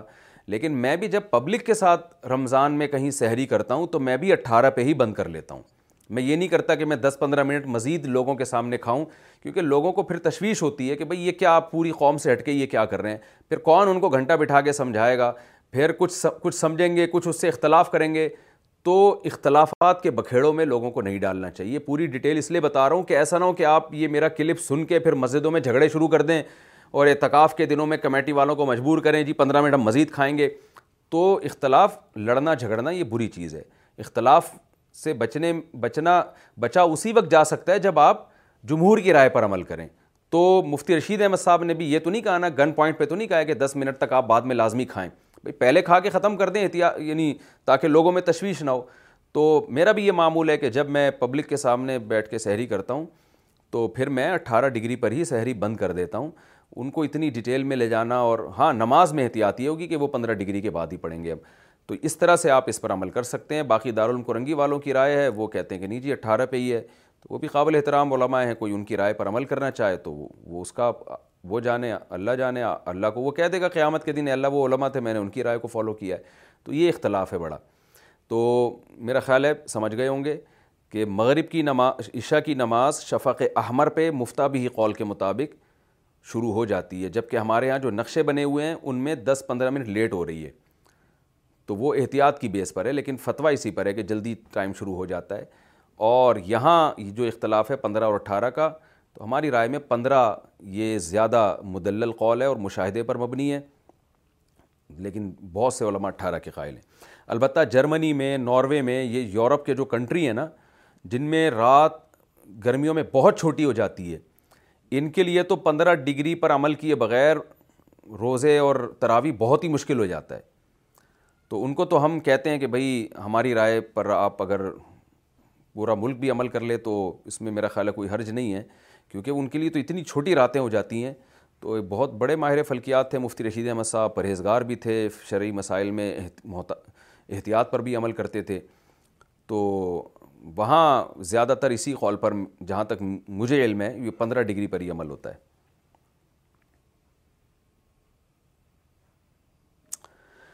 کیا لڑکی کا خالو سے پردہ ہے کیا لڑکی اپنے خالو سے کیا لڑکی کا اپنے خالو سے پردہ ہے نیز کیا اس خالو سے اس کا نکاح ہو سکتا ہے عتیق لاہور سے جی ہاں جی لڑکی کا خالو سے پردہ فرض ہے اور اگر خالہ کا خدا نخواستہ انا للہ و انا الیہ راجعون ہو جائے تو لڑکی پھر اپنی خالہ کے شوہر یعنی خالو سے شادی بھی کر سکتی ہے فجر کی جماعت شروع ہونے والی ہو اچھا یہ مسئلہ بعد میں بتاؤں گا سودی معاملہ میں وقت پر قسطیں بھریں تو کیا جائز ہوگا آپ کسی کسی بیان میں کہتے ہیں کہ قسطوں کا کاروبار جائز ہے اور کبھی کسی بیان میں کہتے ہیں کہ سودی بینک سے جائز نہیں تو یہاں انڈیا میں تو کوئی اسلامک بینک ہے ہے ہی نہیں یہاں اگر وقت پر قسط نہیں بھری تو پینلٹی لگتی ہے تو کیا اس صورت میں سود ہوگا اگر ہم ٹائم پر قسط دیں تو کیا پھر بھی یہ سود ہوگا یا ناجائز ہوگا دیکھیں اگر قسطوں پہ کوئی چیز آپ نے اٹھائی ہے دیکھو سودی بینک میں تو معاملہ ہی ہوتا ہے قسطیں آپ ادا نہیں کر رہے تو وہ چیز ہی ضبط کر کے لے جاتے ہیں وہ اس کو نیلام کر کے آپ کو پیسے ہی واپس نہیں کرتے وہ تو صرف سود نہیں اور بھی وجوہات سے سودی بینک سے خرید و فروغ کا معاملہ ناجائز ہے لیکن ویسے اگر کوئی سودی بینک ہے یا کوئی صاحب ہیں جو قسطوں پہ دے رہے ہیں اور کیش پہ مہنگی ہے کیش پہ سستی ہے قسطوں پہ مہنگی ہے تو اور اس معاہدے میں یہ طے ہو کہ وقت پہ آپ نے قسط جمع نہیں کرائی تو پینلٹی لگے گی اور وہ پینلٹی بینک اپنے نفع میں شامل کرے گا تو یہ اگرچہ آپ کی نیت یہ ہے کہ میں ٹائم پہ قسطیں جمع کرا دوں گا لیکن معاملہ تو سودی ہو گیا نا تو سود دینے کا گناہ تو نہیں ہوگا لیکن سودی معاملے کا گناہ ہوگا کہ آپ نے سودی ایگریمنٹ کیوں کیا تو ایسا ایگریمنٹ جو سودی ایگریمنٹ ہو اس میں اگر آپ کی یہ نیت ہو کہ میں سود نہیں دوں گا تو وہ شدید مجبوری میں تو گنجائش ہے اس کی لیکن اگر شدید مجبوری نہیں ہے تو پھر اس کی گنجائش نہیں جیسے ڈیبٹ کارڈ ہے ڈیبٹ کارڈ میں آپ اگر وقت پہ پیمنٹ کر دیں تو سود نہیں لگتا لیکن علماء اس سے بھی اس لیے منع کرتے ہیں کہ بھائی ایگریمنٹ تو سود ہی ہو رہا ہے نا ایگریمنٹ کا حصہ ہے کہ میں نے وقت پہ پیمنٹ نہیں کی تو میں سود دوں گا تو یہ ایگریمنٹ بھی ناجائز ہے تو اس لیے ڈیبٹ کارڈ کا استعمال بھی شدید مجبوری میں علماء جائز کہتے ہیں وجہ اس کی یہ کہ بھائی بعض جگہ شاپنگ اس کے بغیر ہو نہیں سکتی بعض دفعہ آدمی اتنے پیسے اٹھا کے لے جا نہیں سکتا چوری کا خطرہ ہوتا ہے تو وہاں اس نیت سے کہ میں سود نہیں دوں گا ڈیبٹ کارڈ کا استعمال اس مجبوری سے جائز ہے لیکن جہاں مجبوری نہیں ہے وہاں جائز نہیں ہے تو آپ کو بھی گاڑی آپ اگر قسطوں پہ لینی ہے تو کسی اس سعودی بینک سے لینے کے بجائے کسی بندے سے کہیں کہ مرابہ کر لے یعنی آپ کسی سیٹ سے کہیں یار گاڑی کیش پہ اٹھاؤ مثال کے طور پر دس لاکھ کی اس نے گاڑی اٹھائی خرید کے اپنے قبضے میں لی پھر آپ اس سے کہیں کہ مجھے قسطوں پہ مہنگی کر کے بیچ دو اور وہ بارہ لاکھ کی بھیج دو میں فار ایگزامپل میں اتنے مہینے میں قصے دوں گا وہاں پینلٹی نہیں ہوگی اور پھر وہ گاڑی کے ڈاکومنٹس اپنے پاس رکھ لے شیورٹی کے طور پر کہ ایسا نہ ہو آپ گاڑی لے کے بھاگ جائیں یا کوئی اور کوئی گھر مکان کے کاغذات رکھوا دے یا کچھ بھی رکھوا دے تو رہن کے طور پر ضمانت کے طور پہ تو کچھ بھی رکھوایا جا سکتا ہے تو اس طرح سے کر لیں سعودی بینک سے معاملہ آپ نہ کریں mom deserves the best and there no better place to shop for Mother's Day than your destination for انبل from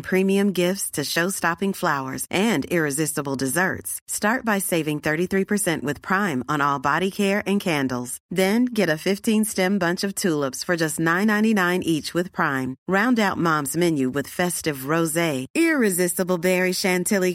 more special treats come celebrate Mother's Day at whole market جن soft sheet you ever felt now imagining even soft